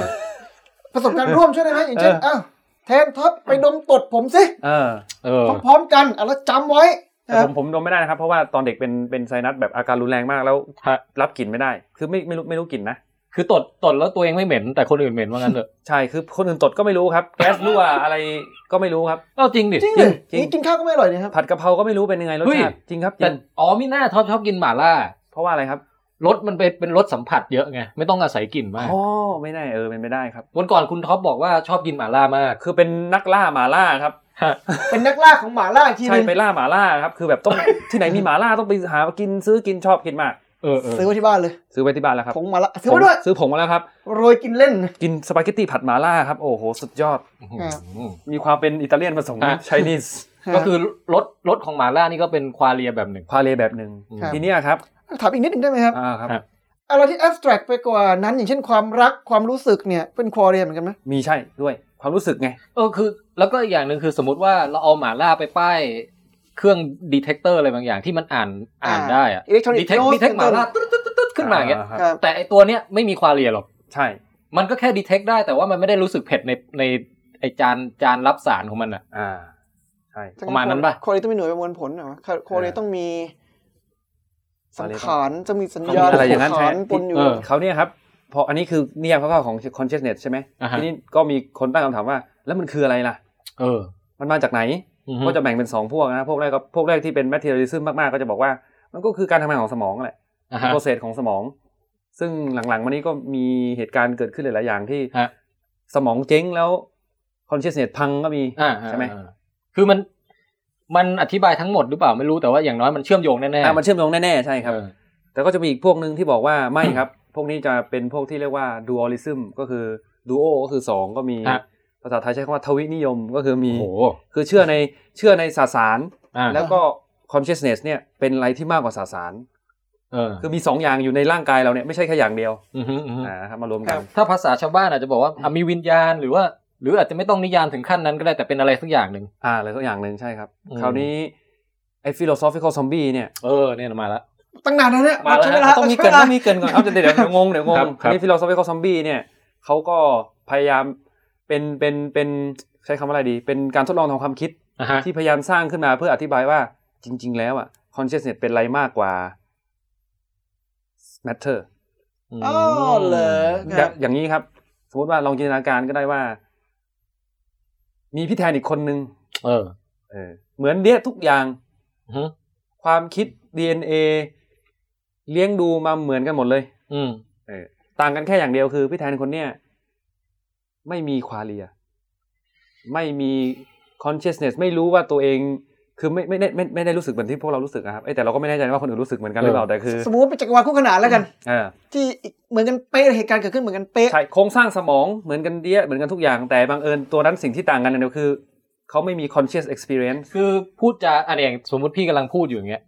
ครับ เนี่ อย่างนี้เลยอย่างนี้เลย พูดอย่างนี้เลย หรืออาจ อย่างนี้เลย พี่อาจจะบอกด้วยซ้ำว่าเอ้ยแอร์เย็นว่ะ เอออย่างนี้เลยใช่อ หรือย่าง บอ นี้ ก เลย ว่าเอ้ยนั่งแล้วเมื่อยว่ะ ใช่อย่างนี้เลยพูดอย่างนี้ แต่ เลย ข้างในเนี่ยจริง ๆ คือเป็นเป็นไฟดับอยู่ไม่มีอะไรอยู่ข้างใน อ่า ประสบการณ์ ใช่ คือเราลองจินตนาการซิว่าเป็นไปได้ไหม มัน โลก เริ่ม เนี้ย มันเริ่มมีปัญหา เพราะว่าเมื่อไหร่ก็ตามที่เราบอกว่าของสองสิ่งมันเหมือนกันเป๊ะเลยครับ อ่า แล้วแล้วควอเรียเนี่ยมันดูเหมือนจะไม่ใช่เป็นอะไรง่ายๆ ที่ ที่ จะ จะ เปิด วัด ปิด ได้ ได้นะ อ่ามั มันมัน อ่ามั มันน่าจะเป็นผลปลายทางของระบบที่ซับซ้อนอะไรบางอย่างอะไรเงี้ยถ้ามันเหมือนกันเป๊ะขนาดนั้นเนี่ยมันมันดูมีไอ้ฟอร์มูลเลชันเนี่ยมันดูมีปัญหาที่จะบอกว่ามันอนุญาตให้คนหนึ่งมีควอเรียได้อีกคนหนึ่งไม่มีได้ มันดูมีปัญหาตอนเนี้ยเท่าที่ผมฟังดูนะครับ ผมก็ เอ่อคิดว่ามันไม่น่าจะเป็นไปได้เหมือนกัน ผมก็ คือ ว่า คือโดยแบบ โดยพูดแบบพูดกว้างๆอ่ะคิดว่า ครับ ถ้ามันมีสิ่งมีชีวิตอะไรทุกอย่างที่ทุกเซลล์เหมือนกับผมหมด แล้วพูดจาเหมือนกับผมหมด ม มันก็ต้อง เอ่อมีการจัดเรียงที่ทำให้เกิด consciousness ขึ้นมา ใช่ ข้างใน เอ่อ หรือมีควาเลียเกิดขึ้นมาในหัวของไอตัวซอมบี้ของผมตัวนั้นน่ะ อืมครับ พูดง่ายพูดง่ายก็คือว่าซอมบี้ทางปรัชญา คิดว่าไม่น่าเป็นไปได้ คิดว่าไม่น่าเป็นไปได้ อีกอย่างหนึงก็คือก็คือถ้าการจัดเรียงเหมือนกันเป๊ะอะครับ แล้วมันต่างกันนิดเดียวอะนะจริงๆไอ้แค่นิดเดียวนั่นแหละ มันก็ไม่มันไม่มีทางเหมือนกันแล้วอะหมายความว่ามันไม่มีทางที่มา คืออาจจะไม่ต้องเหมือนกันเป๊ะก็ได้ แต่ว่าสามารถจัดเรียงให้จนกระทั่งพูดจากับเรา ได้ จนจน อ่า แบบ ครับ อ่าเข้าใจได้อ่า เออ เราแทบไม่สงสัยเลยว่าเฮ้ยคนเนี่ยมันมีความคิดเห็นเปล่าวะเรา อ่า ไม่รู้ ตอบสนองได้เนี่ยนะถามคำถาม เร ตอบได้ ใช่ ซึ่งเราไม่เคย เดี๋ยวพยายามจะนึกก่อน คือ โดยโดยทั่วไปอ่ะ เออเราเราคิดว่ามันไม่น่าจะเป็นไปได้ไง คือคือ แล้วแล้วเวลาเราคุยกับคนอื่น อย่างเราพี่คุยกับท็อป อืม พี่ก็คิดว่าไม่มีทางที่จะมีท็อปเวอร์ชั่นที่คุยกับพี่ได้ระดับเนี้ย แล้วข้างในไม่รู้ไม่มีไม่ได้เห็นภาพไม่ได้ได้ยินเสียงไม่ได้อะไรอยู่เลย ที่เป็นประสบการณ์ภายใน ครับ เออ โดยคิดว่าอืมหาสับยากเหมือน ใช่ กันนะ คือ คุย คื เรื่อ อง พวกเนี้ย เอาง่ายๆคือจริงๆอะโดยโดยทางลอจิกมันเป็นไปได้แหละ แต่เพียงแต่ว่าผมเอ็นเอียงไปทางเป็นไปไม่ได้ ผมไม่เชื่อว่าควอเรียจะซิมเปิลขนาดนั้น อ่า ซิมโคเรียนี่เป็นอะไรที่ เออ ซับซ้อนจนกระทั่งแบบไอ้ความซับไอ้การเกิดขึ้นอยู่ได้ของโคเรียมันน่าจะนำมาซึ่งความแตกต่างมหาศาลของของคนสองคนนะ อืม เพราะฉะนั้นผมเทไปทางนั้นอยู่ตอน คน นี้ ที่คนที่ยกเรื่องนี้ขึ้นมาคือเดคาร์ต ฮะ เขาบอกว่ามันมันแต่เดคาร์ตก็ไม่ได้พูดเรื่องซอมบี้นะ แต่ว่าคือเดคาร์ตเชื่อว่ามัน logically possible ที่จะมีแมทเทอร์กับมาอยู่ด้วยกัน เพราะว่าเขาก็เชื่อเรื่องว่า พอเราตายไปเนี่ย ค ก็ รับ จะมีสิ่งที่อยู่รอดต่อไป อืม ก็คือจิตอะจิตยังไม่ตายยังไม่ร่างกายตายแต่จิตยังไม่ตาย ผมขอออกตัวก่อนครับผมเนี่ย materialism อ่าครับ สุดตัว เออผมก็สุดตัวเหมือนกันครับ ผมผมด้วย โอ้ย ผมที่ materialism สุดขีด แต่ไม่ได้หมายความว่าผมบ้าเงินอะไร materialism หมายความว่า ผม เชื่อ เชื่อว่า ว่าถูก โลกนี้ แต่ ประกอบไปด้วย matter กับ energy ใช่ อะไรอย่าง ใช่ เงี้ย แต่ผมผมเรื่อง consciousness อะ า คือผมยอมรับว่ามันยังเป็นเรื่องลึกลับอยู่ อ่าครับ แต่ผมไม่คิดว่าคำตอบของคำถามลึกลับเนี้ยจะเป็นออกไปทางวิญญาณอะไรเหมือนกัน ใช่ใช่ ใช่ ใช่ ครับ อะไรอย่างนั้นครับ ก็คือเดี๋ยวรอดูต่อไปว่าสุดท้ายแล้วมันจะอธิบายยังไง ใช่ เออ ครับ แต่ไม่ได้คิดว่ามีคำตอบง่ายๆ อย่างเช่นว่าเออมีโลกวิญญาณอยู่ก็จบอะไรเงี้ยอืม แต่ถ้าตอบงั้นก็ได้ก็ดีนะง่ายดี ก็จะเกิดฟิสิกส์สาขาใหม่ ใช่ เอ ครับ อ วิญญาณ วิญญาณ วิทยาศึกษา วิทยาศึกษา อืมครับ ครับ ฟังดูดีนะฮะครับ เอออ่ะแต่กลับมาที่ซอมบี้คือผมคิดว่าเป็นไปไม่ได้ ผมก็ว่า เออคุณคุณท็อปว่าไงฮะ เออ หรือจะว่าตามที่เขาว่ามาก็ มัน ได้ อาจมันอาจมันอาจจะเป็นไปได้ยากนะฮะ แต่ว่าถ้าเกิดสมมติว่ามันเป็นไปได้ อ่ะ ขึ้สนมามมติว่ามีก่อนค อ่ะ รับ สมมติว่ามันมีขึ้นมา เออ เนี่ย เราก็จะ คือเราฟิสิกอลใช้คำว่าอะไรดี เออ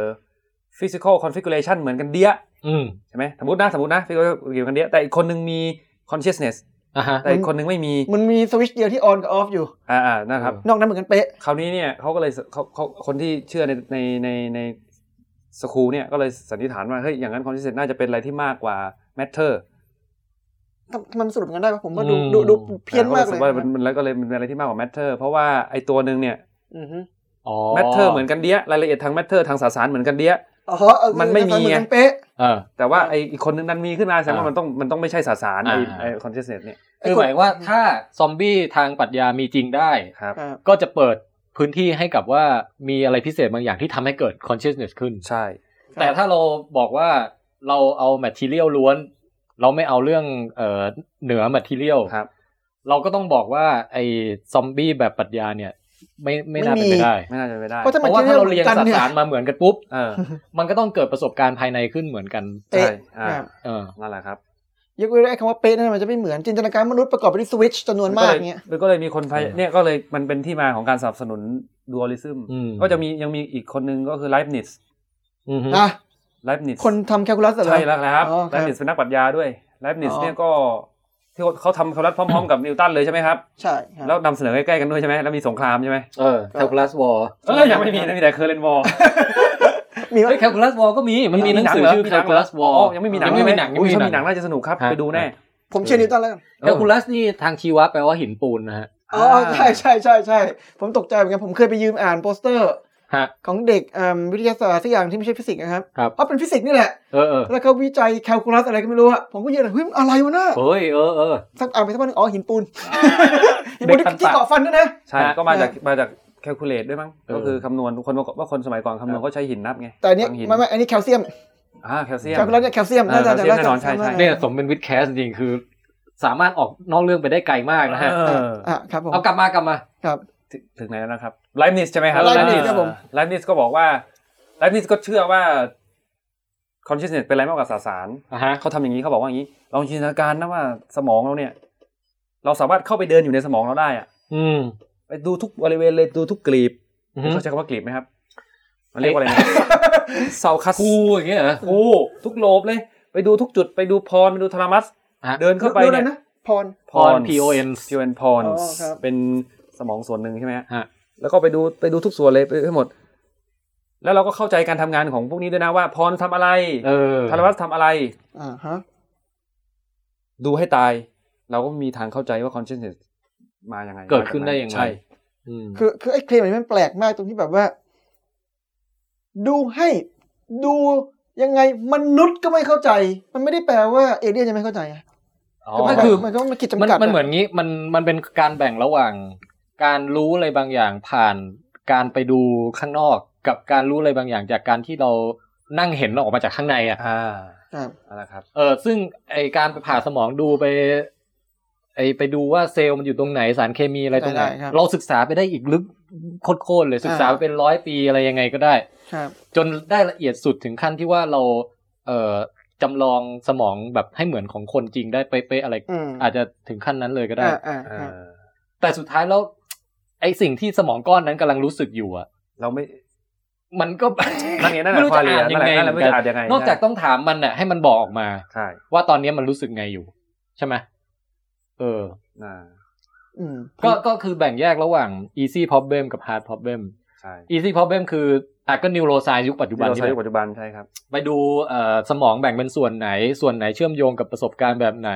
ใช้สารเคมีอะไรสายไฟมันต่อกันอยู่ยังไง ครับ แต่กับอีก hard problem คือตอนนี้ยังคิดไม่ออกเลยด้วยซ้ำว่าจะเริ่มถามเริ่ม ยังไง ศึกษามันยังไง ใช่ครับ ว่าจากที่รู้ทั้งหมดมาเนี้ยอธิบายได้ไงว่าพอเรียงกันแบบนี้แล้วเกิด consciousness ขึ้น ใช่ มันมีมันมี explanatory gap อยู่ อืม อือฮึ มีช่องมันไม่รู้จะปะข้ามยังไงอ่ะ เออนะ ม ใช่ เออ ก็จริงแกปสำคัญคือมันไม่ค่อย well defined ใช่ไหมไอ้คำว่า consciousness นะครับ มันมันมีความหมายที่ ใช่ มันยังแบบ เขียนออกมาเป็นประโยคสองสามประโยครู้เรื่องได้ไหมหอ จ อ ริ ธิ งๆมัน บาย นิยามจากข้างนอกได้แต่ว่าไอไอส่วนที่ที่ไม่รู้จะถามยังไงคือไอส่วนควาเหรียญนี่แหละ ใช่ ครับ อินคอนเชสเนเนี่ยถ้าดูที่รากศัพท์มันจะแปลว่า no together รู้ไปด้วยกัน คืออย่างนี้นะคืออย่างนี้นะ อืม คือมันจะเป็นอะไรที่ชีวิตบัดซบมาก ถ้าสิ่งที่เราพูดอยู่อ่ะมันไม่ได้มีแต่แรกแล้วอ่ะหมายความว่า เรานี่เราตั้งคำว่า consciousness ขึ้นมา เพราะเราเชื่อมันมีเว้ยแล้ว แต่ what if มันไม่มีแต่แรกเราเรา มันไม่ ไม่แบบ แต่มันไม่ ผี มี อย่างเงี้ยครับเราตั้งผีขึ้นมา เออ เราสมมติเราวันดีคือพูดว่าผีมันไม่มีอย่างเงี้ย อ่า แล้ว consciousness ไม่มีอย่างเงี้ย คอนเชนเนตเป็นสิ่งเดียวที่ไม่มีไม่ได้ เฮ้ย คือเราอาจจะบอกว่าโลกที่เราสัมผัสอยู่อะอย่างตอนนี้เราอาจจะอยู่ในเดอะแมทริกซ์ก็ได้ เข้าใจ จ ได้ ริงๆร่างกายเราอะนอนอยู่ที่ไหนสักแห่งหนึ่ง อ่าฮะ เราก็ไม่รู้หรอก หรือว่าเราอาจจะเป็นซิมูเลชันอยู่ในคอมพิวเตอร์ของเอเลี่ยนอะไรก็แล้วแต่ ครับ แต่สิ่งที่เราปฏิเสธปฏิเสธไม่ได้เลยคือเรากำลังรู้อะไรบางอย่างอยู่ เราก็รู้ ไม่ว่าเรื่องนั้นจะจริงหรือไม่จริงหรือเป็นมายาหรือ แล้ว ไม่ เราก็ มายา กำลังรู้ด้วยว่าเรารู้ ใช่ ซึ่งไอ้ตรงนั้นน่ะถอนรากถอนโคนไปจนถึงสุดรากยังไง มันก็ถอนไม่ออก มันยังไงเราก็ยังมีประสบการณ์บางอย่างเกิดขึ้นอยู่ดี ใช่ครับอ่าหนีไม่พ้น ซึ่งไอ้ตรงนั้นแหละ คือไอ้ตัวโจทย์ยากไง ใช่ อืมอืม เป็นตัวควาเรียนี่แหละเออ ควาเรีย อีกการทดลองอีกการทดลองหนึงที่น่าสนใจก็คือ คนตั้งคนเอ่อที่เขาพูดถึงก็คือแมรี่ โอ้ ไม่ใช่การได้ยินเรื่องแมรี่ไหมครับ ไม่เคยครับ แมรี่ มารีป๊อปปิน แม่ ไม่ ของ ใช่ไม่เรียกว่าเป็น คือเขาพยายามไอ้คนอันนี้ก็เหมือนกันอันนี้ก็เป็นอีกอีกตัวอย่างหนึ่งที่พยายามอธิบายว่า consciousness เนี่ยเป็นอะไรมากกว่าแค่สสาร อืม ก็คือแมรี่เนี่ยเขาเป็นคนที่ เติบโตมาในลักษณะที่พิเศษ ก็คือถูกเลี้ยงอยู่ในห้องที่ปิดสนิทไม่ได้ออกไปข้างนอกเลย ฮะ แล้วก็เขาเกิดมาพร้อมกับแว่นแว่นหนึ่งที่ใส่ปุ๊บเขามองทุกอย่างเนี่ย เป็นสีขาวดำหมดเลย อืม อืม แต่แมรี่เนี่ยจะมีคนมาสอนเกี่ยวกับ human perception เพราะฉะนั้นแมรี่จะเป็นผู้เชี่ยวชาญเรียนอยู่เป็นเวลา 20 ปีเลย จนเชี่ยวชาญด้านการรับรู้ของมนุษย์ อืม ว่ามนุษย์เห็นแสงได้ยังไงเห็นสีได้ยังไงตามนุษย์ทำงานยังไงรู้หมด ฮะ คลื่นอะไรรู้หมด เออ แต่แมรี่ไม่มีวันเข้าใจครับว่า สีแดงเป็นยังไง เพราะเขาเห็นเป็นขาวด ใช่ จน โอ๊ยครับ แล้วก็คนแล้วก็คนก็เลยเชื่อว่าเมื่อวันไหนที่เขาเปิดประตูออกจากห้องนั้นน่ะแล้วเห็นสีแดงแล้วอะไรเขาจะโอ้โห มันคือสิ่งใหม่ ำเออ อ่านี่แหละ ครับ นี่คือการทดลองเขาบอกเขาเป็นการบอกว่า consciousness ไม่ใช่แค่ ซอส ไม่ เอ็ก เชื่ ซ์ อ นี้ก็ดูมีปัญหาเหมือนกัน เช่น มันเป็นไปได้ไหมที่จะสอนน่ะ โดยที่ไม่มีควาเรียมันอาจจะเป็นไปไม่ได้ไง เออ ไม่ไม่ฮะนั่นนั่นคือปัญหาของซอสเอ็กซ์เพร์เมนต์นี้ เออ มัน อืม อาจจะไม่อนุญาตให้ คือเขาจะเข้าใจสีแดงเนี่ยครับ ก็คือเขาก็อาจจะมีเครื่องวัดความยาวคลื่นอะไรเงี้ยนะ เออ แล้วก็ก็ หรือไม่เอาไม่ต้องสีแดงจะเข้าใจคำว่าสีคืออะไรได้ยังไงเข้าใจไหมโดยที่ไม่เคยเห็นสีอะ เออเขาใส่แว่นขาวดำอยู่นะ เออ ครับ แล้วก็ไม่รู้ด้วยนะว่าตัวเองใส่อยู่อะ อืม ก็ก็อาจจะมีเครื่องวัดนะนะนับไหม แต่แต่เดี๋ยวนะ ผมนึกถึงว่าเอ่อซอมบี้ทางปรัชญาเนี่ย โดยทั่วไปคือถ้าเราบอกว่ามันจัดเรียงสสารแบบเนี้ยยังไงมันก็ต้องเกิด consciousness ขึ้นใช่ไหม อืม เหมือนอย่างที่ตัวเราจัดเรียงแบบเนี้ยเราก็เลยเกิด consciousness ขึ้นเอ่ อ่า อผมนึกอาจจะมีจุดข้อยกเว้นได้แบบบางกรณี ที่ที่มันมาทำให้ตั้งคำถามกับเรื่องนี้นะ อย่างที่หนึ่งที่ผมนึกออกคือ เอ่อถ้ามันจะมีซอมบี้เชิงปรัชญาได้เนี่ย ผมนึกถึงคนโดยละเมอ อืม คือคนเดินละเมอบางทีเราคุยกับเขารู้เรื่องนะ อืมครับ แต่เขาไม่รู้ว่าเขาพูดอะไร เขาจำไม่ได้เขาเขารู้ไหมเขา คือ ตอบ เนี่ย ได้นะ เนี่ยมันเพราะว่าพอหลังจากเขาเลิกละเมอแล้วอ่ะเขาก็ไม่รู้ว่า จำไม่ได้ ตะกี้อ่ะตัวเองพูดอะไรหรือเดินไปไหนหรืออะไรใช่ไหมแสดงว่าไอประสบการณ์ที่อยู่ในหัวเขาช่วงนั้นมันแบงค์ไปเลยอ่ะ พอยก็คือเขาอาจจะรู้แต่เขาจำไม่ได้ หรือเขาอาจจะไม่รู้ เออ มันมันแล้ว ใช่ใช่มัน มันไป มัน วัดตอนจบครับ ว่าเขาจำ แต่ ไม่ได้ แต่สมมุติว่าไม่ใช่กรณีจำไม่ได้ อ่าสมมติว่าไม่รู้ครับ เป็นกรณีว่าคนคนนั้นน่ะ ขณะที่กำลังมีปฏิสัมพันธ์กับเราอ่ะเออข้างในเขาแบงค์เป็นซอมบี้อยู่ไง ครับ อ่าอ่าครับ หรือเปล่า เออ อันเนี้ยมันกึ่งกึ่งๆใช่ไหมมันชวนให้คิดว่าตกลงเอ้ยซอมบี้ลักษณะนี้ แล้วแล้วถ้าเกิดเป็นคนที่ละเมอแล้วแบบละเมอถึงขั้นที่ไปสอนฟิสิกส์ได้อย่างเงี้ย สุดยอดอยากทำมากเลยครับ หรือแบบ เมาคนเมาได้ไหม เออ หรือหรือละเมอขึ้นมาทำกรอกเอกสารอะไรที่แบบเราขี้เกียจกรอกทั้งหลายอะ จะ ทำ ดีมากเลยครับ เราก็จะไม่ไม่รู้สึกเป็นทุกข์ ละเมอไปอำเภออย่างเงี้ย เออ หรือละ ละละเมเมอ อ ละเมอเป็นการจับมือเบนเค เออเอ้ยนั้นเราต้องการ อันนั้ เรา น ต้องการ อันนั้นเราต้องตื่น เรา เท่านั้ ต้อน งมีควาเลียอยู่ ครับ เออหรือละเมอไปออกกำลังที่เราขี้เกียจลุกไปวิ่งทั้งหลายอะไรอย่างเงี้ย ตื่นมาตอนเช้าหูทำไมกล้ามขึ้นอ๋อออกกำลังกายมาอย่างนี้เออ คือคือการที่คนเราละเมอได้ แล้วมีพฤติกรรมซับซ้อนระหว่างละเมอได้พอสมควรนะ อ่า ผมไม่แน่ใจว่ามันเป็นการบ่งบอกหรือเปล่าว่า ไอ้ไอ้แมชชีนของมนุษย์อ่ะ มันมันมันสามารถเดินเครื่องได้ถึงซับซ้อนถึงระดับหนึ่ง โดยที่ยังไม่ต้องเปิดสวิตช์คอน c i o u s n e s s เลยก็ได้อย่างเงี้ย อืมอืม เออ เข้าใจได้ครับ เนอะ อ่า ระบบระบบอัตโนมัติที่ซ่อนอยู่ข้างใน โดยที่ไม่ต้อง อืม เปิด consciousness ก็ทำงานตอบสนองได้ เออ ในในระดับเบื้องต้น แต่เชื่อว่าคนโดนละเมอเดินไปถามว่า เฮ้ยไหนแกลองอินทิเกรตโจทย์ข้อนี้ฝั่งไหนผมว่ามันทำไม่ได้ นั่นดินอันนี้ แต่ น่า ว่า น่าน่าทดสอบนะ ครับ เอ๊ะ คือมันต้องมันต้องคิดซับมันต้องมีความรู้สึกข้างในซับซ้อนขนาดไหน เราถึงจะบอกถึงจะบอกว่าอันเนี้ยเกินระดับที่ละเมอจะทำได้แล้ว เอ้ยผมเคยละเมอว่าผมอธิบายฟิสิกส์ในฝัน ผมเคยฝันว่าผมสอนฟิสิกส์ แต่ถ้าถ้าเคยฝันกับละเมอนี่คนละอย่าง คนละอย่างคนละอ เพ ย่าง ราะว่าฝันเราเรามีความ เรา conscious ตที่เราฝัน นะฝัน เออ แต่ละเมอคือ เรา แบง ไม่ ค์ รู้ เลย ตัวเลยใช่ไหมครับเช่นเดินไปหุงเอาอะไรไปใส่ในตู้เย็นเนี่ยจะไม่รู้ตัว ไม่รู้เลยแล้วก็ อ่า พี่พี่แทนเคยเจอเคยมีประสบการณ์กับตัวเองหรือว่าเคยเจอ พี่ ใคร พี่ไม่เคยละเมอด้วยตนเองแต่ท็อปเคยไหม ไม่เคยรับ ผมเคยละเมอโดนละมันเปิดประตู ฮะ เดินออกมาปิดประตูลงบันไดคุยกับแม่ เออ เดิน เนี่ย ไปแล้วเดินกลับมานอนตื่นเช้ามาจำอะไรไม่ได้ครับ เออแล้วเหรอ คืออย่างเงี้ยถือว่าเป็นซอมบี้ปรัชญาไหม นั่ อ่ะ นไงล่ะ หนึ่งครั้งนี้ เออ ผมเป็นซอมบี้แล้วเหรอเนี่ย แต่ยังไงแต่แต่เราก็ไม่รู้อยู่ดีว่าข้างในคืออะไรฮะ คือตอนตอน คือ ที่คุณโตโต้กำลังละเมออยู่เรา เราไม่รู้แล้วว่า คือความความความจำมันเป็นแค่เศษเสี้ยวหนึ่งของ consciousness อะมันอาจจะมีด้านอื่นอยู่ ก็ได้ เออ คือการจำไม่ได้ไม่ได้แปลว่าไม่ไม่ conscious อาจจะกิดะไ คือเรียกว่าสามารถออ e r a t e ได้โดยที่ไม่ต้องไม่ข้างในอ่ะเป็นเป็นศูนย์เป็นเขาเรียกอะไรเป็นแบบไม่คอนเชียสได้ไหม คนเดินละเมอ ไรงี้ย นี่คือเดินลงไปข้างล่างนี่คือแปลว่าต้องลืมตาสิครับถึงเห็นบันได ลืมตาไง ลืม แต่ว่าไม่ตื่น ข้างในอาจจะไม่เห็น แต่ข้างในไม่ตื่น สุดยอด ครับ คือกล้ามเนื้อทำงานเรติน่าทำงาน ตอบสนองซีนิเวลัมทำงานกับแขน เออ ขาตาสุดยอด แต่ไอ้ส่วนที่เป็นทำให้เกิดความเหลี่ยอาจจะไม่ทำงาน อืม อันเนี้ยน่าคิด เออ เออเนี่เนี่ย ยเนี่ยผมนึกออกถ้าจะมียกเว้นก็กรณีเนี้ยอีกกรณีหนึ่งคือสมมุติว่าเออ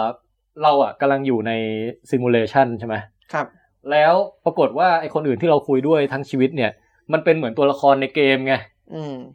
คือแบบไอเขาเรียกอะไรนะ non playable character ใช่ไหม อ่าใช่ NPC อ่ะ NPC ครับ คือมันก็มาคุยกับเรามาแบบพาเราไปทำนู่นทำนี่อะไรเยอะแยะหมด อ่าอ่าอ่า แต่จริง ๆ คือมันไม่ได้มีชีวิตจิตใจอยู่ข้างในไง มันเป็นโปรแกรม เออ หรือเราก็เป็น NPC แต่เราไม่รู้ตัวครับ เราเราเป็นโปรแกรมที่ อะไรสักอ เรา ย่าง เราถูกโปรแกรมมาแล้วให้รู้สึกถึง consciousness แต่จ มี ริง สวิตช์อยู่ตัวหนึ่งเมื่อไหร่ก็ตามที่เราพยายามจะเช็คว่าเรามี consciousness หรือเปล่ามันจะบอกมันมีมันมีมันมีแต่จริงๆแล้วเราก็เป็น NPC ใช่จริงต้องมีสิเราโดนโปรแกรมมา โปรแกรมไม่เชื่อไว้ว่ามี เออค เอ รับ อ มันมีลอจิก แต่แต่ไอการคำถามว่าโดนโปรแกรมหรือไม่โดนโปรแกรมกับ อืม คำถามว่ามีความรู้สึกข้างในหรือไม่มีความรู้สึกข้างในมันเป็นคำถามแยกกันไง เออแยกกัน ครับ คิดซึ่งคิดว่าตัวละครในเกมอ่ะ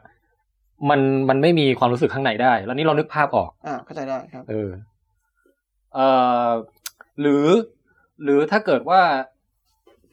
เราซิมูเลตอะไรบางอย่าง ตัวละครอะไรบางอย่างขึ้นมาที่มันซับซ้อนจนเหมือนคนจริงอ่ะ อืม มันจะไม่มีทางที่ตัวนั้นจะไม่รู้สึกอะไรหรือเปล่า อืม เหมือนถ้าเราสร้าง AI ขึ้นมาที่มันรับรู้ทุกอย่างตอบพูดคุยอะไรได้ทุกอย่างแล้วอะปรากฏว่ามันคอนเชียสโดยปริยายหรือเปล่า โอ้โหค่ะที่ดีครับ เออ ที่ อันเนี้ยอันเนี้ย อันนี้ก็น่าคิดเหมือนกัน ถ้า AI มันเก่งซับซ้อนมากๆอะเนาะมันมี consciousness ไหมใช่ไหม อืม อืม แล้วเราจะ ดีครับ มันมันเป็นมันจะเป็นซอมบี้ไหมคือว่า เอออ่า หรือถ้ามันไม่เป็นซอมบี้อ่ะเอ่อมันตอบเราหมดทุกอย่างเลยว่าฉันเนี่ยคอนเชียสอย่างเงี้ย อืมอืมครับ แล้วเราจะเวอร์ f ฟายจะพิสูจน์ เอ ยัง อยัง ไง ไง อืม อันเนี้ยผมว่าเราคงไม่ได้คำตอบในการคุยกันรอบนี้หรอกครับ เพราะว่าผมเชื่อว่าไม่มีใครในโลกนี้ตอบคำถามนี้ได้ตอนนี้ เออนั่นดีนะ เออครับ แต่อีกอันหนึ่งที่น่าสนใจคือ ระดับของความคอนเชียสน่ะ อ่าครับ เอ่ออย่างเช่นว่า ผมว่าผมค่อนข้างมั่นใจว่าอย่างกอริลลาชิมแปนซีอะไรเงี้ยน่าจะประสบการณ์ไม่ต่างจากผมมาก เออ อือฮึ เออ คือมันอาจจะแค่อ่านหนังสือไม่ออกหรืออะไรอย่างเงี้ย แต่ว่ามันน่าอารมณ์ความรู้สึกการเห็นการรับสัมผัสอะไรต่างๆน่าจะคล้ายกันมาก อืม นะแต่พอมันเริ่มไปถึงสิ่งที่เราเริ่มนึกถึงมันในแง่เหมือนเป็นหุ่นยนต์ตัวหนึ่งอะอย่างปูอย่างเงี้ยปูหรือว่าแบบอะไรดีแมงสาบหรืออะไรอย่างเงี้ย เออ เริ่มจะ เป็นไปได้ไหมว่ามันอะมีพฤติกรรมซับซ้อนแต่ข้างในมันอะคือแบงค์เลย เป็นเป็นซอมบี้ปรัชญาเหมือนกัน ถ้าเป็นอย่างนั้นจริงๆเนี่ย มันก็ทำไปก็เลยนำไปสู่ประเด็นต่อมาก็คือ ถ้าแมงสาบมันแบงค์เลยนะสมมตินะ อ่าฮ แล้วมันอยู่รอดได้โคตรดีอะ เออ ว่า consciousness อาจจะไม่ได้มีผลต่อ survival fitness เลยนะ อาจจะไม่มี survival value เลย คือมีอีกจักรวาลหนึ่งที่คนเดินไปเดินมามี โดย ธ ไม่ นาคารมีโรงหนัง แต่ มี ไม่ อะไรทุกอย่าง โดยไม่มี แต่ consciousness แต่ไม่มีใครคอนเชียสักคน แล้วก็ survive ได้ แต่ว่า consciousness อะมันก็มีอีกสกูลหนึ่งที่เสนอว่า consciousness เป็นส่วนเกินอะไม่ได้มีประโยชน์อะไรหรอกก็บุ้มขึ้นมาแค่นั้นเอง อืม เออ สกรูผมเนี่ย consciousness คือสิ่งที่เราคิดไปเอง เป็น illusion เหรอ illusion มีมีไหมมีสกรูนี้ไหม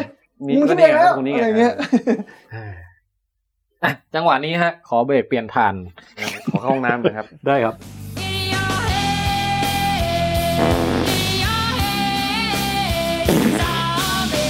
What's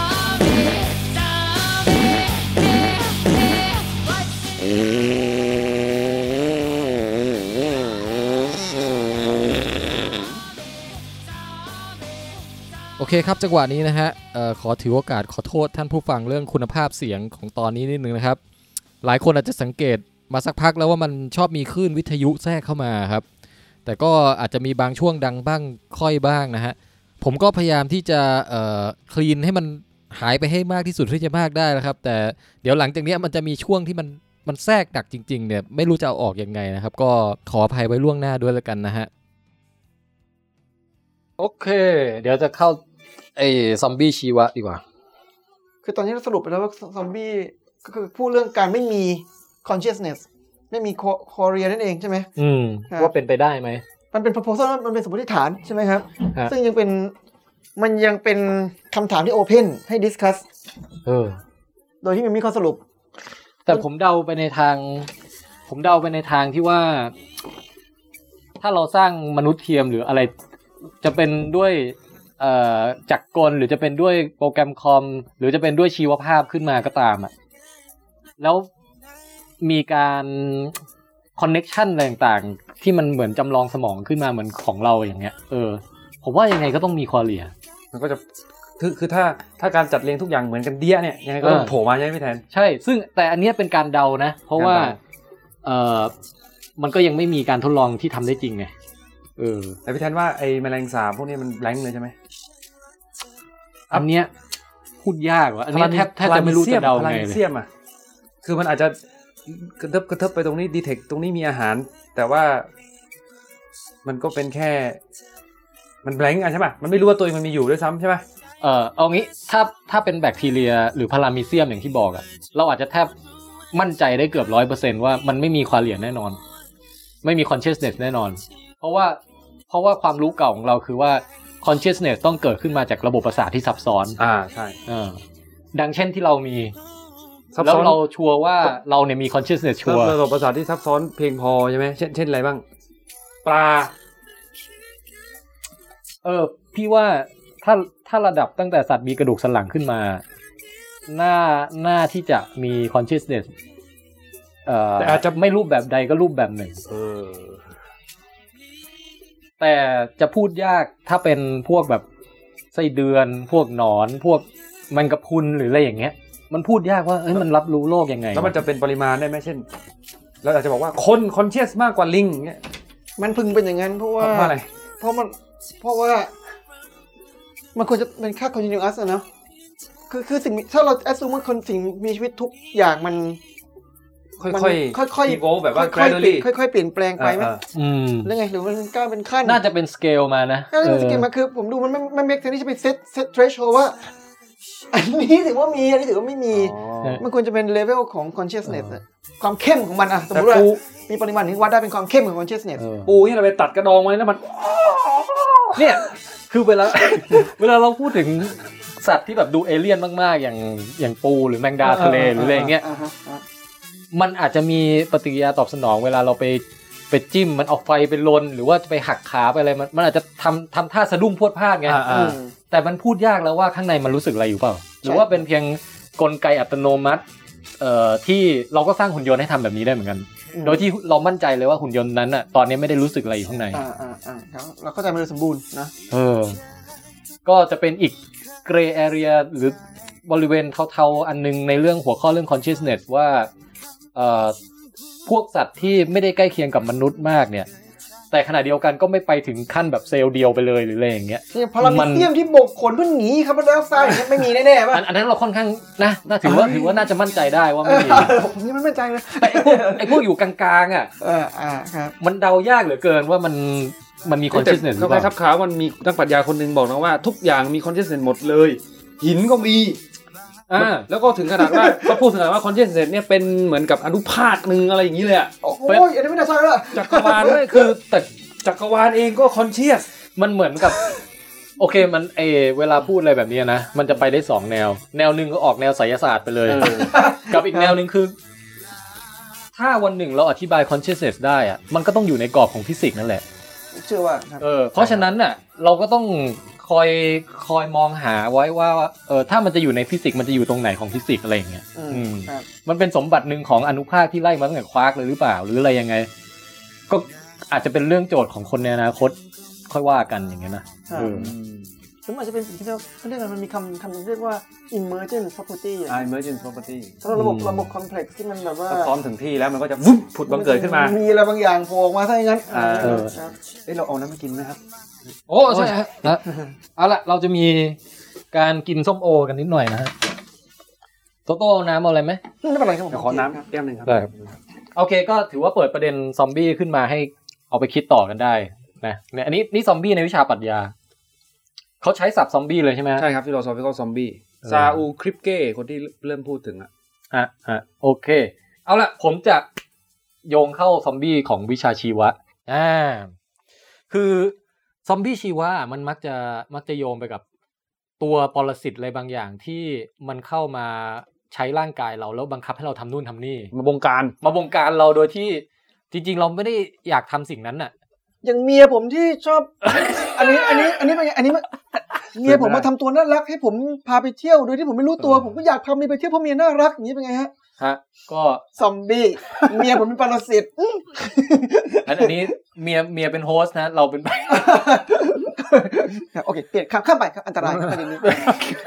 ตะกี้พูดไปเองเรารู้สึกอันตรายเองใช่ไหมฮะ ใช่ใช่ อ๋อโอเคครับ คนแต่งงานแล้วก็เงี้ยครับ เออเฮ้ยคือแต่ผมยกตัวอย่างง่ายเลย อย่างเวลาเราเป็นหวัดอ่ะเราก็เป็นซอมบี้อยู่นะ ในระดับหนึ่งเป็นซอมบี้ระดับอ่อน ใช่ ใช่ สั่งให้แพร่เชื้ออย่างเงี้ยเหรอ ๆคือแบบเหมือนเราเดินเดินมาอยู่ดีๆแล้วเราก็ตะโกนเฮ้ยอย่าง เงี้ย เออเออเออเออเข้าเข้าใจได้เข้าใจได้ โดยที่หรืออยู่ดีจมูกเราก็ผลิตน้ำไหลเยิ้มอะไรออกมา แล้วเราก็ตะโกนเฮ้ย เฮ้ย โดยที่แบบมันไม่ได้เกี่ยวอะไรกับ เออเรียกเรียกใครครับ ความเป็นมนุษย์ของเราเลย เรี ยนะ กเรียกเรียกใครครับ เฮ้ยนี่แหละ ให้ภาษาญี่ปุ่น แต่คือตอนในจังหวะนั้นน่ะเรากำลังตกเป็นซอมบี้ของไวรัสหวัด ที่มันมายึดร่างกายเราในการแพร่เชื้อหวัดออกไปจากการฮัตชิวของเรา อืม อืม พวกทางชีวะเขามักจะนิยาม หมายว่าเวลาที่ใช้คำว่าซอมบี้เขามักจะโยงไปกับอะไรแนวๆเนี้ย อืมอืม มีตัวอะไรสักอย่างมาบงการพฤติกรรมเรา ให้เป็นไปเพื่อประโยชน์ของสิ่งนั้นด้วย ใช่ใช่ อืมอืม อ่า หรือแม้กระทั่งเชื้อพิษสุนัขบ้า โอ้ครับ เรบีสที่เป็นต้นตอของการเอาไปจินตนาการเป็นไวรัสซอมบี้นี่แหละ อ๋อครับ เออที่มันทำให้คนหรือสัตว์เนี่ยแบบเกิดน้ำลายยืดแล้วอยากไปกัดสัตว์ตัวอื่นอ่ะ อ๋อแล้วก็แพร่เชื้อต่อ คนคนเนี่ยติดได้ใช่ไหมครับ อืม แต่คนไม่แพร่เพราะคนไม่ได้ไปกัดใคร ยกเว้นเราไปกัดนึกไง คนมันคนเนี่ยก็คือติดเชื้อพิษสุนัขบ้าได้ แล้วก็จะมีอาการอยู่ดีๆ ก็กล้ามเนื้อแบบแขนขาขยับเอง แล้วแขนขยับแบบแข็งๆอ่ะ ก็คือเป็นที่เขาไปจินตนาการเป็นซอมบี้นั่นแหละ อ๋ อ๋อ เออ แล้วก็กลืนน้ำลายไม่ได้ เพราะฉะนั้นน้ำลายฟูมปากออกมา แต่คนน่ะไม่น่าจะคือบางคนมีอาการก้าวร้าวนะพอถึง ฮะ ระยะสุดท้ายอ่ะ ครับ แต่ก็ไม่ถึงกับไปกัดใครอ่ะ แล้วสุดท้ายนี่คือโลกนี้ตายอย่างสถานเดียวไหม ตายสถานเดียว โอ้ยจริงดิโหดมาก โอ้ครับ รักษาไม่ได้ รักษาไม่ได้ฮะ โหดมาก แต่ว่าถ้าเป็นในสัตว์อ่ะก็คือเป็นพวกมีเขี้ยวมีเล็บอะไรอย่างเงี้ยมันก็จะนอกจากมีน้ำลายยืดแล้วเนี่ย มันก็จะจะอยากไปกัดตัวอื่นด้วย สมมติพิษสุนัขบ้ามันไปกัด สมมติไปกัดเสือเนี่ยครับ อ่ะฮะ มันจะกลายเป็น เออเสือนี่ไม่รู้ เสือติด วะ ได้เปล่า มันอาจจะไม่ติดมันอาจจะ ไม่ ระบ ติ บ ดข้ามซีชีส ก็คือ OS ไม่สปอร์ต แต่ อะ แต่แต่คือถ้าเสือเป็นบ้าด้วยนี่แบบมันโคตรน่ากลัวขึ้นไปอีก แต่มัน เลยนะ ข้ามสปีชีส์มาถึงมนุษย์ได้นะ มันอาจจะมีเชื้อเฉพาะของว่า เออค อ๋ รั อบ เอาว่าเอ่อ ไวรัสเอ่อสายสเตรนไหนอะไรอย่างเงี้ย โอ้ยโห เอ้ยทีนี้วันเนี้ยผมเอ่อเตรียมตัวอย่างซอมบี้จากโลกของบรรดาสัตว์ทั้งหลายอะไอตัวที่แบบตัวที่โหดๆอะ ตัวที่มันแบบโอ้โหมันเข้าไปสะกดจิตล้างสมองบงการพฤติกรรมกันจะแบบ โอ้พีค โหดๆน่าสนใจมากเนี่ย เตรียมมาสามตัว อืม เออเดี๋ยววันนี้จะเล่าให้ฟัง ครับ ฮะเอาตัวแรกเลยไหม ตัวแรก เดี๋ย เล วย ขออนุญาตเปิด เปิดจอไปด้วยนะฮะวันนี้เน้นขอเน้นเป็นพวกพวกกลุ่มสัตว์แมลงแล้วกัน ทำแมลง อ่าเอาตัวแรกเลยผมแนะนำตัวนี้ก่อน ซึ่งผมไม่แน่ใจผมเคยพูดไปในวิดแคสตอนเก่าๆยัง เพราะมันเป็นตัวที่ดังใช้ได้นะฮะมันเป็นเรื่องของตัวต่อชนิดหนึ่ง หรือภาษาไทยเรียกแตนเบียนที่มันไปทำแมลงสาบให้เป็นซอมบี้อ่ะ โอ้ เออ แต่ผมไม่รู้ว่าเคยพูดไปทักตอนในเอ พูด พิโซด ซ้ำ ไห เล น ยครับผ สั ม ก อ อัน ย่างน้อยผม บอก ยัง ว่า ไม่ได้ฟัง เอาเป็นว่าถ้าซ้ำก็ขออภัย คือก็หวังว่ามันจะไม่ซ้ำแต่ถ้าซ้ำเนี่ยก็เป็นตัวอย่างให้เห็นถึงเอ่อการเป็นอัลไซเมอร์ที่เริ่มต้นตอนอายุ 40 นะฮะ อ่า ครับ เออ ในการ ถือว่าถือว่าเข้าเข้าธีมชีวะเหมือนกัน อืม นะฮะ ได้ได้ได้ แต่คิดว่าไม่น่าซ้ำหรอก โอเค เอ่อไอตัวนี้เนี่ย ก็คือเป็นตัวต่อ wasp วาสป นะฮะ ถ้าเป็นอังกฤษจะเรียกว่า wasp wasp ครับผม เฮ้ยแล้วมันเป็นต่อที่เอ่อสีสวย คือหน้าตามันดูดีอ่ะ มีแบบสีออกเขียวๆมรกตบางทีเขาเรียก emerald wasp โอ้ อ๋อ อ่านะฮะ หรือว่าบางทีเรียก jewel wasp ก็คือแบบออกไปในแนวทางอัญมณีอะ อ่า นะฮะ แต่ภาษาไทยพวกนี้เรียกแตนเบียน เพราะว่ามันไปเบียนคนอื่นอะ ไปเบียดเบียนนะ เออไปเบียนคนอื่น อย่างกรณีนี้เนี่ยเอ่อคู่อริของมันก็คือน้องคอกโรชหรือแมงสาบของเรานั่นเองนะฮะ มันไปทำแมงสาบให้เป็นซอมบี้ยังไง คือ พอมันเดินไปเจอแมงสาบใช่ไหม อันดับแรกมันเดินเข้าไปแบบกระโดดขึ้นหลังอะ โอ้โห แล้วก็เอาเอาไอ้เหล็กในมันน่ะจิ้มเข้าไปตรงนมแมงสาบเนี่ยตรงหน้าอกแมงสาบอะแมงสาบตอนแรกดิ้นก่อนดิ้นแบบเหมือนเหมือนม้าพยศอย่างนั้นน่ะ แต่พอ น่าจะมี เดี๋ยวคือ โคเรีย มั แล้วล่ะ มันมันตัวเล็ก มันตัวเล็กกว่าแมงสาบมากเลยนะครับ คือมันเหมือนประมาณคนขี่ม้าอย่างนั้นน่ะ แต่ โอ้ มั โห น มัน มัน มั สาน แข็งแรงมากเลย มันจากก็เร็ว แม แล้ ง ว สาบก็เร็วแล้วไม่เร็วกว่า อันนี้แมงสาบ มันอาจจะแอบย่องไปก็ได้นะ โอ้ เร็วกว่า โย อ๋อตอนกำลังเผลอ โคตรเทพ เออ แมงสาบนี่ตียากมากเลยนะเราอะตีไม่ค่อยโดนนะครับ เฮ้ยแต่พอมันขึ้นมาขี่หลังปุ๊บแมงสาบวิ่งดิ้นใช่ไหม ครับ มันจิ้มเหล็กในปล่อยพิษตรงขาหน้าแมงสาบก่อนเลย ฮะ เออ ให้ขา ให้ขาเปรี้ยไป โอ้ย มันจะเคลื่อนที่ไม่ได้อย่างเงี้ยเหร เอ อ อเพราะเฉพาะเฉพาะขาหน้าอย่างเดียวนะแมงสาบมันหกขาใช่ไหม อ่า อืม เอาเฉพาะคู่คู่หน้าสุดอะปัดหัวไม่ได้อะไรประมาณนั้นอะ โอ้ เออ ครับ มันก็ยังขี่คออยู่ไอ้ต่อต่อตัวเนี้ยเรานึกภาพถ้าเกิดเป็นคนเจอเอเลี่ยนอะไรสักตัวหนึ่งอะแล้วมันมาถึงแล้วมันมาเกาะคอเราแล้วมันก็ทำให้แขนเราขยับไม่ได้อะ สวย อ่าครับ มึงทำอะไรก็ทำไปดี พอแขนเราขยับไม่ได้เสร็จปุ๊บคราวเนี้ยมันก็งอตูดเป็นรูปตัวยูอะทิ่มไอ้ท่อพ่นพิษของมันเนี่ยเสียบทะลุคอเราเข้ามา สอดท่อยาวๆเหมือนเข็มฉีดยายาวๆที่เลี้ยวไปเลี้ยวมาได้อะ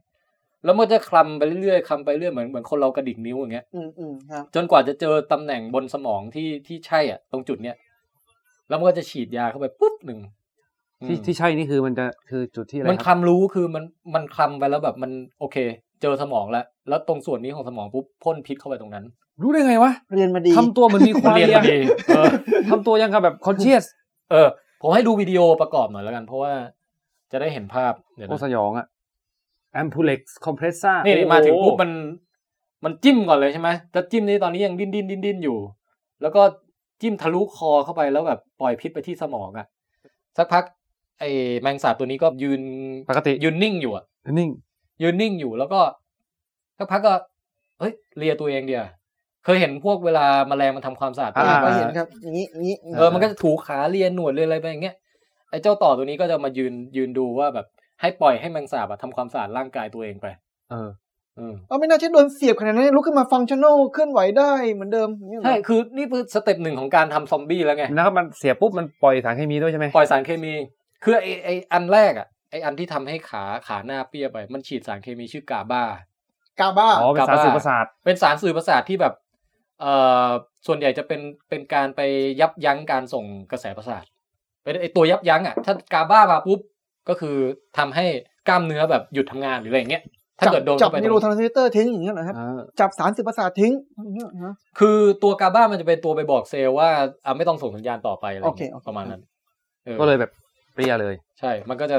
ขาพับขาอ่อนไป พอกาบ้าหมดปุ๊บมันก็ลุกขึ้นมาเดินได้ปกติ ใช่แต่ว่ามัน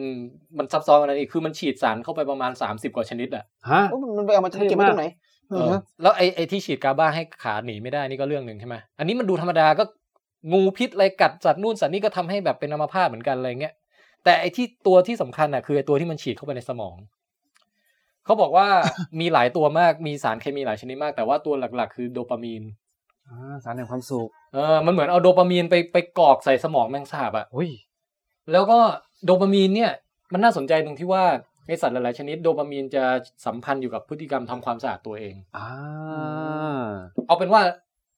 ถ้าโดระบบโดปามีนผิดปกติไปอะไอตัวการเลียตัวเองของหนูของแมวของอะไรก็ตาม หรือแม้กระทั่งในแมลงก็ตามมันจะผิดเพี้ยนไป คนมีผลไหมสมมติไอ้นี่ขี้เกียจอาบน้ำฉีด อ่ะคน โปรตามีนใส่มัน คนที่ติดยาเสพติดอะ ครับ เออมันไปกระตุ้นระบบโดปามีนเหมือนกัน อาบน้ำไหม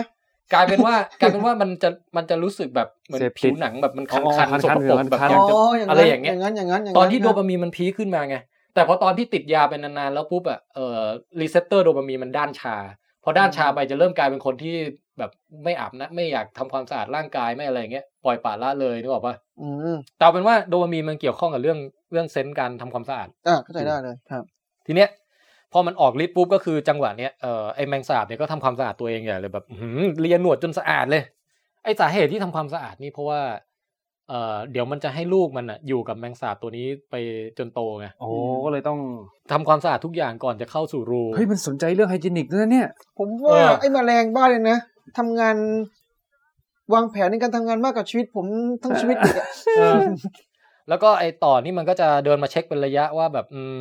ผ่านไปสักประมาณแบบเกือบชั่วโมงอ่ะ โอ้โหมันนานมาก เออ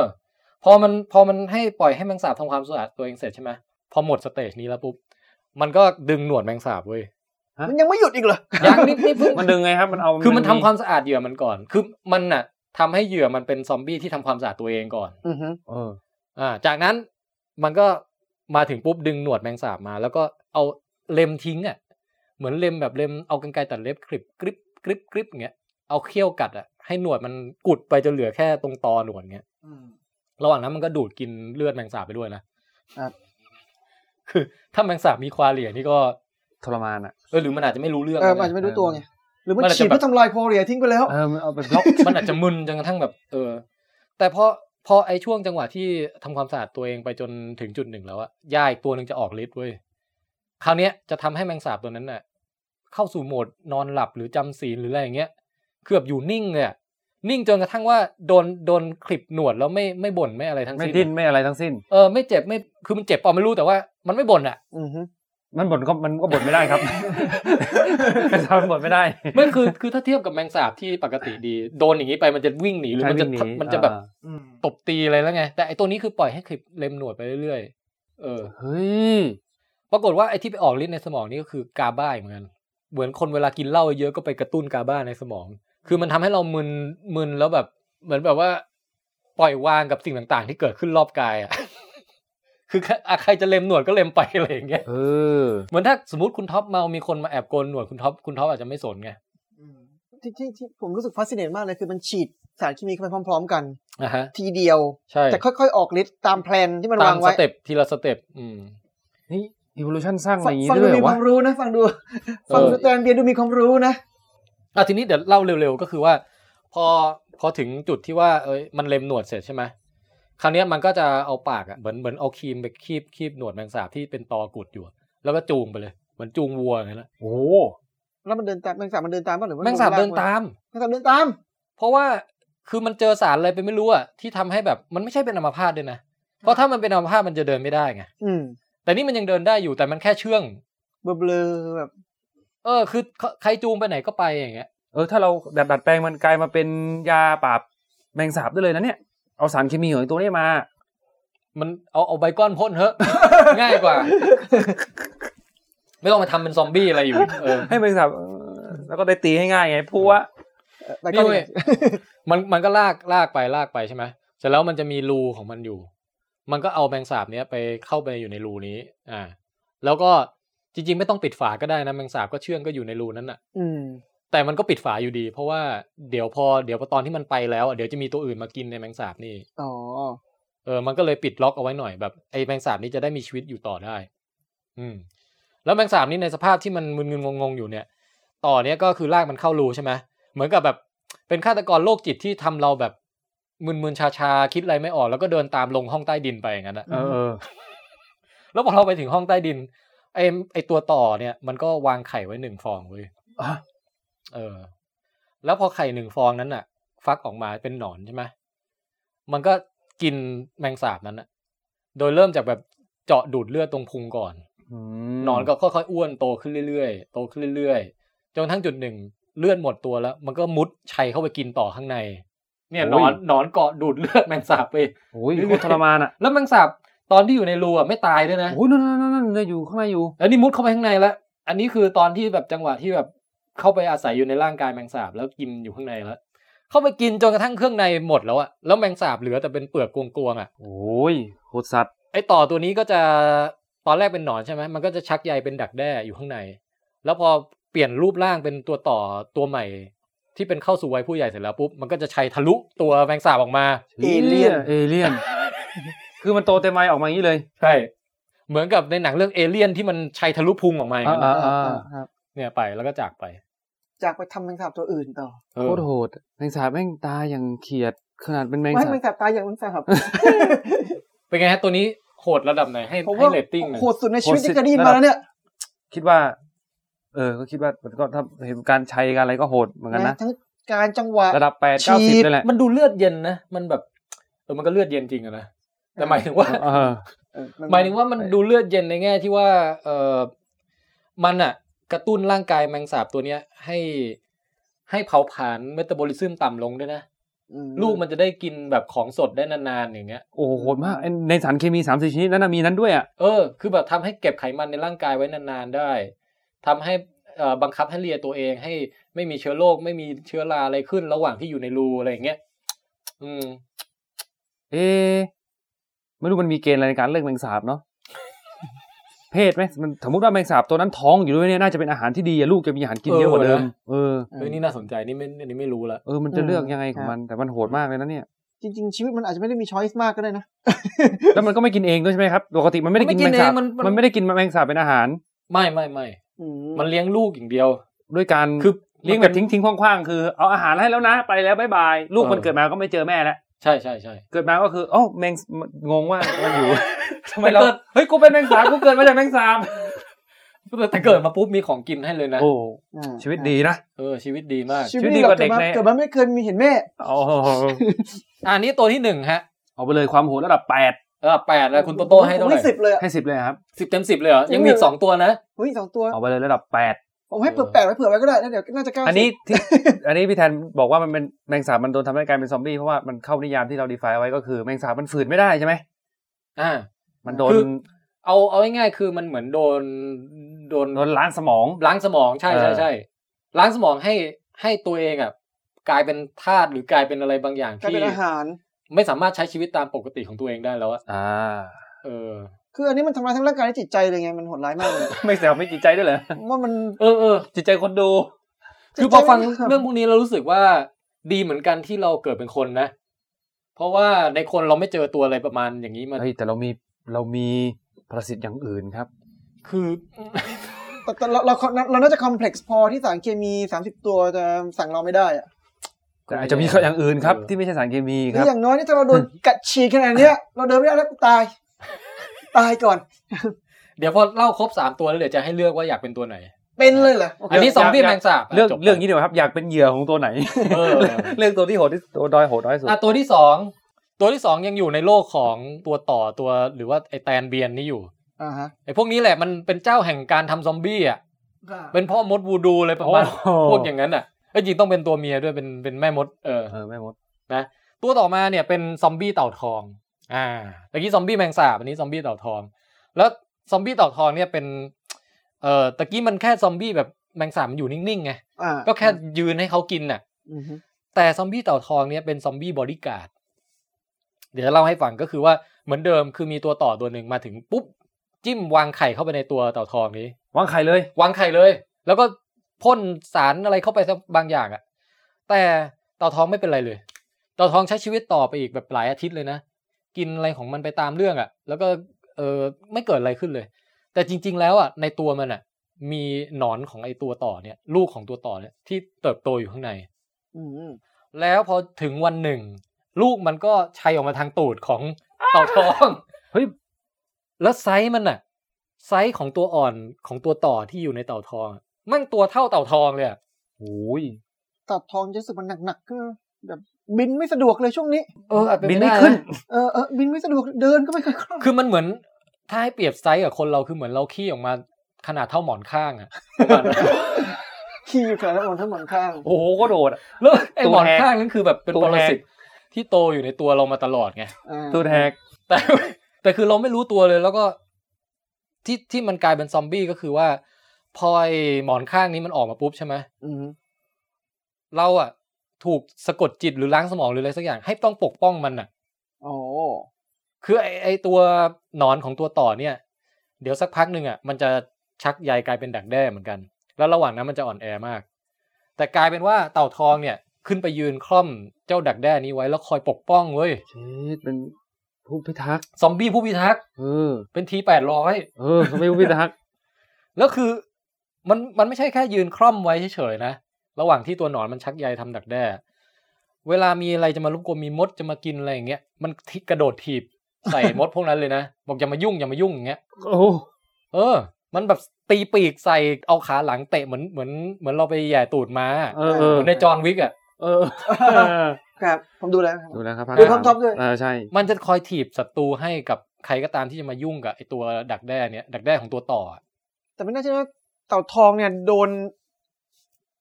หมอนข้างสิงเข้ามาในตูดขนาดนั้นมันมันไม่เป็นไรเลย มันยังปกป้องได้ มันไม่เป็นไรแล้วก็แล้วแล้วอย่างหนึ่งคือ เออโอเคดูอัตราการรอดของตัวหนอนที่มีเต่าทองปกป้องกันนะ อ่า เขาบอกรอดประมาณแบบเจ็ดสิบแปดสิบเปอร์เซ็นต์นะในขณะที่ถ้าเกิดแม่ต่อมันวางไข่ทิ้งไว้เฉยๆ แล้วก็ไม่ได้มีเต่าทองมาปกป้องอะ่ะ อืม โอกาสรอดแค่หนึ่งในสี่หรืออะไรอย่างเงี้ย อ๋อน้อย เฮ้ย ครับ พอมีบริการดเต่าทองปุ๊บเนี่ย โอ้โหเซอร์ไวเวลขึ้นเลย เป็นไปได้ไหมมันพบมันพบวิธีนี้โดยบังเอิญอ่ะ มันพบหลุดของของไอ้ต่อตัวเนี้ย ปกติ evolution เนี่ยเป็นเรื่องบังเอิญอยู่แล้ว มันบังเอิญแต่ต้องมันมันต้องบังเอิญทีละนิดนะ เออ เจอ คือมันไม่ได้เริ่มจากศูนย์แล้วข้ามมาปุ๊บซับซ้อนขนาดนี้ อ่า เลย เข้าใจได้ครับ มันอาจจะแค่เมื่อก่อนมันก็แค่อาจจะแบบไปต่อยแบบแค่ปล่อยไข่เข้าไปเฉยๆแต่ไม่ได้ทำอะไรมากไปกว่านั้น หลังจากนั้นอาจจะมีสารบางตัวที่ไปทำให้เกิดอะไรเพิ่มขึ้นอีกนิดนึงอีกนิดนึงอีกนิดนึง นั่นคือพวกเราเนี่ย มนุษย์เราเนี่ยเป็นผลพลวงแห่งการแห่งความบังเอิญ ขนาดเล็กจำนวนมากที่เหลือรอดมา อย่างนี้ ใช่ นไหม ครับ คือมันเป็นความความบังเอิญที่ถูกเลือกอย่างไม่บังเอิญ เออ ถูกต้อง ความบังเอิญที่ถูกเลือกอย่างมีเงื่อนไข ใช่ ใช่ใช่ แต่การเกิดขึ้นเนี่ยก่อนที่จะถูกเลือกมันเกิดขึ้นอย่างบังเอิญ ใช่ ใช่อืม natural selection ฮะทีนี้จุดน่าสนใจนิดนึงก็คือว่า เอ่ออันเนี้ยแม่ต่อมันวางวางเขาเรียกไงวะวางการไกลเหรอ มองการ ม ไก อ ล งการไกลเออครับ คือเพราะว่ามันมันมันมีโอกาสได้จิ้มเต่าทองนี่แค่ครั้งเดียวนะแล้วมันก็ปล่อยทั้งไข่ปล่อยทั้งปรากฏว่าเขาเพิ่งศึกษาพบว่าจริง ๆ มันปล่อยไวรัสชนิดหนึ่งเข้าไปด้วย อ้าว โคอิวลูชันตามมา ใช่ ครับ คือเป็นความร่วมมือกันระหว่างต่อกับไวรัส แล้วมันกลายเป็นว่าเออไอตอนที่ตัวหนอนของตัวต่อโตอยู่ในพุงเต่าทองอะ่ะมันปล่อยสารบางอย่างให้ยับยั้งภูมิคุ้มกันของเต่าทองเต่าทองจะได้ไม่ต้านอะไรก็ตามที่โตอยู่ข้างในร่างกายมันอ่ะ รวมทั้งไวรัสด้วย ระหว่างนั้นเนี่ยไวรัสขึ้นไปที่สมองไปที่อะไร แต่ไม่ไม่ทำให้เกิดอะไรขึ้น แต่พอไอ้หนอนของตัวต่อออกมาจากตูดปุ๊บอะหมอนข้างอะออกมาปุ๊บเนี่ย ไวรัสเริ่มเลย ระบบภูมิคุ้มกันของเต่าทองกลับมา พอกลับมาปุ๊บสมองที่มีไวรัสอยู่อักเสบทันที เอ้า พออักเสบเสร็จปุ๊บก็คือเกิดพฤติกรรมประหลาดขึ้นตามเนี้ยก็คือว่ามันไม่ไปไหนละวันวันๆมันอยู่เฝ้าแต่ไอ้หนอนตัวเนี้ย โอ้เฮ้ย น่าสนใจมาก มีไวรัสอยู่ในนั้นด้วย แล้วก็อันเนี้ยอาจจะโหดน้อยกว่าของไอแมงสาบหน่อย เพราะว่าส่วนใหญ่แล้วเต่าทองอาจจะไม่อ่ะไม่ใช่ส่วนใหญ่ อาจจะแบบครึ่งครึ่งๆหรืออะไรเงี้ยของเต่าทองที่โดนอย่างนี้เข้าไปอาจจะไม่ตายก็ได้ อืม อาจจะแบบพอเฝ้าไอ้หนอนตัวนี้เสร็จแล้ว สมองหายอักเสบแล้วกลับไปใช้ชีวิตเป็นเต่าทองต่อได้อย่างเงี้ยเออ ไม่ฆ่าใคร เออ ไม่ทำหน้าที่ แต่บางตัวก็ตายนะ อ๋อตัวก็ตายอ๋อ หลอกใช้แป๊บหนึ่งบางตัวใช้หนักๆก็ตา คื ย ออันนี้ ย่าง ตอน เงี้ยะ ที่มันออกมาหมอนข้างออกมามันไม่ได้แหวกออกมามันขี้ออกมาใช่ไหมครับ ไม่รู้อะ โอ้ อันนี้รูปนี้คือบางทีเราไปดูบนใบไม้เนี่ยเราจะเห็นเต่าทองเกาะเฝ้าอะไรสีเหลืองๆอยู่บางอย่าง เอ เราไปสังเกตตามแถวบ้านไม่รู้มีป่ะนะฮะ ถ้าเจอนี่ก็คือเป็นบริการดซอมบี้เต่าทองที่โดนโดนฤทธิ์ของไอตัวแตน เอ้ยถ้า เบียนม ถ้าเจอนี่เราไปดึงออกแล้วระวางไกลๆมันไม่รู้มันจะเดินกลับไป เออไม่รู้อ่ะ เออ น่าจะ น่าสนใจนะทำอย่างนั้นนะ อ่ะนี่จบเรื่องเต่าทองไอยซอมบี้เต่าทองเป็นไงฮะ อันนี้มัน ตัวนี้เอา รี ไป วิว รีวิว สองคะแนน สองคะแนนจาก มั สิบ ไม่ เนี่ยนะ มัไม่โหดเลยอะครับ แต่ว่ามันทำร้ายจิตใจถึงขีดสุดเลยนะ ก็คือเลี้ยงสิ่งที่ไม่ใช่ลูกตัวเองเนี่ย มันแบบมัน มันไม่มีนี่แล้วอะมันไม่มีฟรีวิวอีกต่อไปแล้วอะ เอ เออเนี่ยเนี่ยคือซอมบี้ทั้งสายชีวะส่วนใหญ่มักจะมากับเรื่องว่า ไม่มี ไม่มีฟรีวิลแล้ว คือหมาย ฝืน ว่า ไได้เลือกไม่ได้แล้ว ชีวิตเนี้ยทำทำตามที่ไอตัวที่มาทำให้เราเป็นซอมบี้อ่ะเป็นประโยชน์ของไอตัวนั้นอ่ะแต่ไม่ใช่เป็นประโยชน์ของเราแล้ว แต่มันก็ไม่เจ็บปวดเท่าไหร่ฟังฟังดูไม่เจ็บปวดเท่าไหร่ แต่ไอ้แมงสาบเนี่ยดูเจ็บปวดเจ็บปวด เออแต่แมงสาบมันถ้าให้ถ้าให้เทียบกันคือแมงสาบมันแค่ถูกทำให้อยู่นิ่ง ๆ ชิวๆไงแต่อันเนี้ยมันโหดร้ายกว่าในแง่ที่ว่า มันทำให้เรากลายเป็นตัวอะไรก็รู้ก็ไม่รู้ที่แบบลุกขึ้นมาแอคทีฟเพื่อทำในสิ่งที่เราไม่ได้อยากจะทำอ่ะ ครับ นึกออกปะ แต่ก็ถ้าเทียบกับความ เออ โหดเนาะแมงสาบที่โดนกินตอนจบนะ หนังที่พระเอกโดนกินจากข้างในตอนจบเนี่ย คือ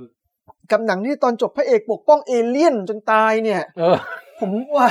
หนังเรื่องแรกดูจะโหดกว่านะ กว่า ไออันที่สองนี่ดูจบซึ้งกว่านะ ดู ปกป้อง ดู เอเลี่ยนจนตาย ดูดูดูซึ้ง หรือว่าเฮ้ยแมงสาบเลี้ยงเลี้ยงๆไอตัวดักแด้ไปแล้วรู้สึกเอ็นดูเอ้ยไม่ใช่แมงสาบเต่าทองเลี้ยงเลี้ยงตัวดักแด้ไปแล้วรู้สึกว่าเฮ้ยมันก็น่ารักดีนี่ หว่า อ่าอาจจะเหมือนเลี้ยงหมาเลี้ยงแมว เออเป็นไปได้นะ ขี้หมาออกมาแล้วมาเลี้ยง นี่เป็น ย ทาสกลายเป็นทาส น่าสนใจนะฮะอ่ะ สรุปตัวที่สองนี่ไม่โหดเท่าไหร่ ผมว่าตัวที่สามเนี่ย น่าจะน่าจะโหดสุดในความคิดผมนะ ผมให้ อ่า สิบเต็มสิบเลยตัวที่สาม สิบ ค เต็ รั้งมสิบ นั้นเลย เอ ครั อ บ มันมันมันคือซอมบี้ปูฮะ ซัมบี้ปู ตะกี้เรามีซอมบี้แมงสาบ มีซอมบี้เต่าทอง เป็นบอดี้การ์ดซอมบี้ ซอมบี้ปูเนี่ยเป็นเซ็กซอมบี้ เซ็กซัมบี้ เฮ้ย เซ็กซอมบี้ เดาก่อนไหมเดาก่อนไหมมันต้อง เออบ งการให้มีเซ็ก ใช่จะได้แบบแพร่พันธุ์ เออ เอาลองลองลองเดาไปก็เรื่อยๆก่ อนนะ แต่ก่อนจะไปถึงปูเราต้องเริ่มจากตัวที่ไปทำให้ปูกลายเป็นซอมบี้ก่อน อ่าฮะ สิ่งนั้นคือเพลียง เพรียงนี่มันคืออะไรกันแน่นะเซ็กครับ เพลียงเนี่ยนะฮะ เออเป็นสัตว์ที่น่าสนใจมาก และเป็นสัตว์ที่มีการวิตฐานมากที่สุดประเภทหนึ่งในโลกเรา เพลียงเนี่ยนะครับ ในรายการวิดแคสเคยพูดถึงแล้วว่าเพลียงเนี่ยเป็นสัตว์ที่มีเรืองยาวที่สุดในโลก ถ้าเทียบกับลำตัว ยาวเป็นกี่เท่าของลำตัวสิ อาจจะยาวเป็นสิบเท่าของลำตัวได้ฮะ โคตรโดด เนี่ยเนี่ยดูมีรูปเนี้ยรูปลึงเพลียงให้ดูนะฮะ โอ้โห เพลียงคือลักษณะมันเหมือนกุ้งนอนหงายอะแล้วก็มีเปลือกหุ้มอยู่ อ๋อเหรอมันเคลื่อนไหวได้ไหมเนี่ยไอ้ตัว บาร์เคิลใช่ไหมฮะ ฮะบาร์เนเคิลเนี่ยเออเป็นเหมือนกุ้งนอนหงายที่อยู่ในเปลือกนะ แล้วก็ในเมื่อมันเป็นสัตว์ที่อยู่ในเปลือก แล้วเปลือกเนี่ยซีเมนต์เกาะอยู่กับหินมั่งอะไรมั่งอย่างเงี้ยมันไปไหนมาไหนไม่ได้ไง อ๋อ การที่มันจะไปสมสู่ อ๋อ หรือว่า มันต้ ไป อง พลอดรัก ยืด มันก็ต้อ ยื ง ดจูบไป ต้องส่งท่อไปเออ ครับ ส่ง โอ้ ส่งความยาวของลึงเนี่ย เดี๋ยวเดี๋ยวเดี๋ยวแล้วถ้ามันเคลื่อนไหวไม่ได้เนี่ยถ้าเกิดบังบังบังเอิญบังเอิญมันอยู่ตัวเดียวรอบๆ มันไม่มีตัวเมียเลยอย่างเงี้ย อ่า สวยสวยเลยนะ ก็ถือว่าซวยแต่เวลาเวลาจะเกาะต้องดูทำดูทำเลดี อ่าครับทำเลยมีผล แต่คือถือว่าเป็นสิ่งมีชีวิตที่กามวิตฐานที่สุด ๆ เออ อันนี้คือแค่ลึงยาวนี่คือตัวอย่างหนึ่งว่าวิดแคสเคยเล่าถึงเรื่องนี้ ทำเลที่ดีที่สุดคือทำเลฮาเลมก็คือรอบๆตัวมันอ่ะ ตัวเมีย มีตัวเมีย แบ่งเพ เสร็ ศ จ ไหม เล ครับ ยอ่ะ เออ แต่มันไม่แบ่งเพศด้วย อ๋อ เอามาแบ่งเพศ เฮ้ย ด้วย แบบนี้ข้อ คืองี้ โคตรแบบ ออจี้เลย อ่ะ เอาเป็นว่ามีมีทุกรูปแบบ มีแบบแบ่งเพศก็มีแบบไม่แบ่งเพศก็มี อ๋อ มีทุกรูปแบบ อ๋อคือเพลงนี่คือมีหลายแบบ ก็เอาเป็นว่าคุณชาลส์ดาร์วินเนี่ย นี่ นะฮะ ครับคนนี้ครั เอบ อ ผู้เชี่ยวชาญเรื่องเพลง นะฮะคุณปู่ชาลส์เนี่ย แกนั่งศึกษาก่อนที่แกจะเขียน Origin of Species อ่ะ อ่าจะทำเรื่องเพลง แกแกนั่งศึกษาเรื่องเพลียงเนี่ยเขียนตำราเรื่องเพลียงอยู่ก่อนประมาณแบบเกือบสิบ10 ปีอะ ใช่ เป็นการวอร์มอัพไปสู่ Origin of Species ครับ แล้วก็เรื่องการวิถานอะไรต่างๆของเพลียงเนี่ยคุณ ก็ ชาวเรา น่าจะ จะชอบมาก รู้นะ อ๋อ โอเค เพลียงที่เราจะพูดถึงวันนี้เนี่ยนะเอ่ออ่ะอันนี้ให้ดูว่าปกติอะเพลียงมันก็คือต้องไปเกาะเกาะเรือ เกาะบางทีเราเห็นปลาวานโผล่ขึ้นมาพ้นน้ำแล้วแบบเพลียงเกาะเต็มคางเลยอย่างเงี้ย เออเออเออครับ ใช่ไหมเหมือนมันต้องไปเกาะพื้นผิวอะไรบางอย่าง อืม ทีนี้เพลียงที่เราจะพูดถึงในวันเนี้ยเอ่อชื่อว่าพวกไรโซเซฟาลัน มีราก ฟังดูเหมือนมะม่วงฟ้าลั่น ไรโซมี อ่าเดี๋ยวเดี๋รากยวเดี๋ยวค่อยว่า ครับ ถึงเรื่องชื่อมันอีกทีแต่ว่าพวกนี้ก็ต้องหาที่เกาะเหมือนกัน มันเริ่มต้นชีวิตจากการเป็นตัวอ่อนล่องลอยอยู่ในน้ำมันเป็นแพลงก์ต้นเออตัวเล็กๆเนี่ยเหมือนมองไม่เห็นด้วยตาเปล่าก็ล่องลอยไปมา แต่มันต้องหาที่เกาะให้ได้ แล้วปรากฏว่าไอโฮสต์ของมันน่ะ คือมันต้องไปเกาะที่ปูเว้ย ต้องละโชคดีเจอปู คือมันอาจจะไม่ได้อาศัยโชคก็ได้อาจจะอาศัยดมกลิ่นตามกลิ่นปูไป ครับครับ จนกระทั่งพอ คิโมแท็กซิส พอเจอปูปุ๊บอ่ะมันก็จะไปเกาะ แล้วมันก็จะฝังแบบเอ่อซีเมนต์อะไรเหมือนเหมือนกับเพลียงที่เกาะตามหินตามอะไรนี่แหละแต่นี่ไปเกาะปู แล้วมันเลือกที่เกาะด้วย คือมันมันต้องเลือกตรงตำแหน่งที่เป็นปูมีขนงอกออกมา ลูกคุ้มขนปู ลู ก ใช่ คือความยากของชีวิตมันระดับหนึ่งต้องหาลูกคุมขนปูให้เจอ โอ้โห เพราะว่าจะเป็นตำแหน่งที่กระดองมันอ่อนหน่อยไงมันเป็นตรงตรงข้อต่อ ข้อต่ตรงอไหน ข้อต่อ ตรงเนี้ยเมีขนรับความรู้สึกอะไรออกมา แล้วก็ อ่าอ่า โอเค มันก็จะไปเกาะแถวนั้นแหละ แล้วจากนั้นมันจะมีอวัยวะที่แบบเจาะทะลุลงไปในเนื้อปูเว้ย แล้วปล่อยเซลล์ของตัวเองอ่ะ เข้าไปในให้ไปไหลเวียนอยู่ในเลือดปูอ่ะ อือฮึ แล้วเซลล์นั้นน่ะ คือเพลียงอื่นไปเกาะตามหินอะไร มันก็แค่แค่เกาะอยู่ตรงผิวใช่ไหม อืมครับ แต่เนี้ยชื่อของเพลียงชนิดชนิดเนี้ยคือไลโซเซฟาลัน มันเป็นเพียงที่ไปเกาะแล้วงอกราก เข้าไปในตัวของหัว เข้าไปในตัวของปู เข้าลึกไหม ลึกจนแบบแผ่เข้าไปชอนชัยเข้าไปในทุกระบบของปูอ่ะ เนี่ย เข้าไปในระบบประสาทเข้าไปในแบบระบบสืบพันธุ์ระบบการ โดนแฮ็ก คือถ้าเกิดเราไปดึงดึงรากมันขึ้นมา เราจะเห็นแตกกิ่งก้านสาขาอะไรเต็มอยู่ อยู่ใน นื้อ ตัว ปู เลยโอ้ย อยู่ในตัวปู ปูตายแน่ๆถ้าเราดึงมันออกมาใช่ห ไม่ตาย แต่ถ้าเราดึงออกมานะ เออถ้าเราไปเปิดกระดองมันแล้วก็คงตายแหละแต่ว่า ตายตั้งแต่ก่อนดึงแล้วล่ะถ้าอย่าง นั้นโอเค แต่ที่เนี่ยน่าสนใจคือ รากศัพท์ไรโซแปลว่าราก อ๋อ เป็นเพลียงงอกราก เออเนี่ยให้ดูภาพตัวอย่างว่า มันจะมีไอ้เส้นเขียวๆที่เหมือนเป็นเส้นเลือดอยู่ข้างในตัวปู อันนี้คือเส้นที่งอกมาจากเพลียง เข้าไปแบบเป็นร่างแหสอดประสานอยู่ใน ในเครื่องในปูอ่ะ โอ้ย อืม ประมาณนั้นฮะ เสร็จแล้วจากนั้นเนี่ย เอ่อ มันจะงอกเป็นอวัยวะ อันหนึงเหลืองๆออกมาตรงท้องปู ถึงจุดหนึ่งอ่ะ มันจะงอกเป็นพวงสีเหลืองออกมา ตรงตรงบริเวณที่ปกติอ่ะเป็นเป็นที่ที่ปูไว้เก็บไข่อ่ะ อือฮึ ไอ้ตรงตรงที่เวลาเราหงายท้องปูขึ้นมา อ่าตรงนี้ตรง เออประมาณนั้น ไข่ น่ะ ปูอยู่ครับครับ แล้วปรากฏว่าไอ้ปูตัวเนี้ย มันได้รับสารเคมีอะไรไม่รู้อะมันมันก็จะดูแลไอ้ยวงเพลียงเนี่ย ยวงที่เป็นตัวของเพลียงอะ ฟังก์ชันของมันคืออะไรนะ มันคืออะไรนะไอ้ยวงเหลืองๆเนี่ยครับ ยวงเหลืองนี่เป็นอ่าเป็นเหมือนกับต่อไปจะกลายเป็นไข่ของเพลียง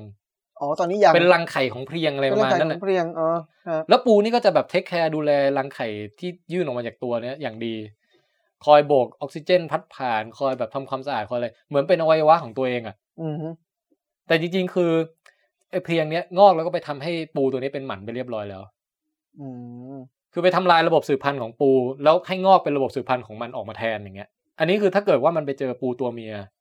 มันจะไปงอกไอ้ยวงนี้ออกมาแทนที่ตรงตรงที่ตัวเมียไว้เก็บไข่ อืม โอ้ย แล้วตัวเมียก็ดูแลอย่างดี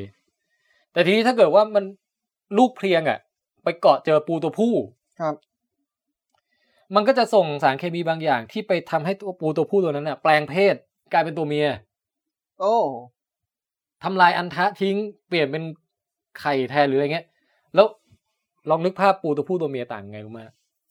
เอออันไม่รู้นะครับเคย ปูตัวเมียมีนมครับ ครับ ใช่ไหมนมปู ปูตัวเมียนมจะใหญ่กับปูตัวผู้ นะ หน่อยนึง เคยได้ยินไหมที่เขาบอกว่าพอหงายท้องมาถ้าเป็นปูตัวผู้อ่ะจะเป็นพระปรางวัดอรุณ อ่า ใช่ตรงไอ้ ถ้าเป็น ตรง ตัวเมียจะเป็นปฐมเจดีย์ อ่าตรงกระปับมัน คือ อะ แหลมแหลมๆ ตรงแหลมๆ ตัวผู้จะแหลมแหลม เออ ๆตัวเมีย ใช่ จะป้าน ใช่ ๆ เพ ก็ ราะว่า ฟัง ไอ้ ดู ป้าน make ป้าน sense ดี ไอ้ป้านป้านๆเนี่ยมันเอาไว้เหมือนเป็นตลับเก็บไข่ไง อืมครับ มันก็จะพื้นที่เยอะหน่อยอ อื ย่าง ม เงี้ย ครับ มันก็จะทำให้ตัวผู้อ่ะกลายเป็นแบบตัวเมีย อืม จากพระปรางวัดอรุณกลายเป็นปฐมเจดีย์แทน อ่าฮะ เอ อุ๊ อย แล้วมันก็จะมันก็จะงอกไอตัวไอไอก้อนเหลืองๆเนี่ยออกมาเหมือนกันเขาเรียก externa มีศัพท์เฉพาะ ไอส่วนที่อยู่ข้างในเรียก interna ชื่อ ส่วนที่อยู่ ตร ข้าง งนอก ตัว externa ตรงตรงตัวนะฮะ อ่าฟังดูลาตินด้วย ใช่ ก็เนี่ยก็คือว่าอ่ะเบสิกก่อนก็คือ เพียงมาเจอปูงอกเป็นเส้นใยเป็นรากลงไป แล้วไปทำให้ปูอะงอกอวัยวะสืบพันธุ์ของเพลียงออกมา โดยกำจัดอวัยวะสืบพันธุ์ของปูทิ้ง ถ้ามันไปเจอตัวปูตัวเมีย มันก็ทำให้ปูตัวเมียเนี่ยเอ่อไปคือไปแทนที่ตรงไข่ปูตัวเมียพูดง่าย อืม ๆแล้วก็ให้ปูตัวเมียดูแลอวัยวะเพลียงนั้น ดุดดังดูแลไข่ตัวเอง อืม ถ้ามันไปเจอปูตัวผู้ มันก็จะเปลี่ยนให้ตัวผู้ตัวนั้นกลายเป็นตัวเมียซะ อืม นี่มันเพลียงแปลงเพศ เออ เออ แปลงเพศให้เรียบร้อย ทีนี้สเต็ปต่อมาฮะ อันนี้คือเพียงตัวเมีย ไอ้ที่งอกเหลืองๆนี่คือแบบเปรียบเสมือนรังไข่ของเพลียง อืม อ่าแต่แล้วเพียงตัวผู้อยู่ไหนล่ะ เออ เพียงตัวผู้ก็ยังคงเป็นแพลงก์ต้อนล่องลอยอยู่ในน้ำนี่แหละ แล้วมันก็จะตามหาปูที่มีเพียงตัวเมียอยู่ มีเหลืองเหลืองๆเนี่ยนะ ด้วยการ ปู ดู เหลือ สัญ งๆ ญาณเหลืองๆนี่เหรอ ด้วยอาจจะเป็นสัญญาณทางเคมีมากกว่า อ่าครับ มันจะดึงดูดกันแล้วกัน แล้วมันก็จะมาหา แล้วมันก็จะมา เอ่อ เกาะอีกเหมือนกัน แล้วก็เพลียงตัวผู้กับตัวเมียพอเจอกันแล้วปุ๊บตัวผู้อ่ะ มันจะสลายร่างกายตัวเองจนเหลือแต่อันทะอย่างเดียว หุย เหลือแต่เพียงกล่องดวงใจ โอ้โห พี่ชีพ แล้วก็หลังจากนั้นมันก็ไม่มีตัวตนแล้วมันกลายเป็นอวัยวะหนึ่งที่คอยผลิตสเปิร์มไปผสมกับไข่อย่าง หลุ เดี ด ยว พ้นแล้วไม่มีตัวต น หลบพ้นทุกข์ เหลือแต่เหลือแต่อวัยวะเพศ เออเฮ้ยเออ แล้วตัวมันหายไปไหนตัวมันก็คือ ก็ย่อยสลายไปกลายเป็นเนื้อ เอ่อ กลายเป็นเนื้อเดียวกับไอตัวเมียไป โอ้โหเหลือแต่อวัยวะเพศ แล้วมันก็อยู่ติดติดกันไปอย่างนั้นตลอดชีวิตกลายเป็นว่าตอนเนี้ยเราเกิดสิ่งมีชีวิตซอมบี้ขึ้นมาที่เอ่อมีสามอย่างประกอบกัน คือหนึ่งปูสองคือเพลียงตัวเมีย และสามคือเพียงตัวผู้อยู่ด้วยกันแล้วตอนเนี้ยไปไหนมาไหนด้วยกันตลอด เป็นทรีนวัน แต่เพียงตัวเพียงตัวผู้ส Threesome ลายสลายร่างไปแล้วนะ ใช่เหลือกลายเป็นแค่อันทะติดอยู่ เออ แล้วก็การอันทะก็คือผลิตสเปิร์มผสมกับไข่ของ ผสมไปเรื่อยๆ ผสมไปเรื่อยๆ จนกระทั้งหมด อ่าแล้วก็ตัวไอเพลียงตัวเมียที่เป็นยวงเหลืองๆเนี่ยมันก็จะรับสเปิร์มมาแล้วก็สร้างเป็นไข่ขึ้นมา แล้วพอมันมีไข่ปุ๊บเนี่ยปูก็จะคอยดูแล อืม ปูตัวเนี้ยก็จะดูแลไอ้ยวงยวงไข่ของเพลียงเนี่ย โอ้ย ราวกับราวกับเป็นลูกที่ตัวเองให้กำเนิดมา อืม อย่างนี้ปูกินอะไรเข้าไปสารอาหารก็ไปเลี้ยงด้วยเพราะมันแฮกหมดแล้วทุกระบบ ใช่เออแล้วก็ก็คอยพัดวีอ่ะพอถึงเวลาไข่สุกปุ๊บก็อ่ะขึ้นมาน้ำตื้นหรืออะไร แล้วก็สะบัดไข่แบบ คือปูมันจะมีพฤติกรรมแบบปล่อยไข่อยู่อะ อืมอืม คราวเนี้ยมันก็มาปล่อยไข่เหมือนกัน แต่แทนที่มันจะปล่อยไข่ตัวเองมันปล่อยไข่ของเพลียงที่เป็นปรสิตอยู่ในตัวมัน คือระบบสืบพันธุ์อะไรของมันเนี่ยหายไปหมดแล้ว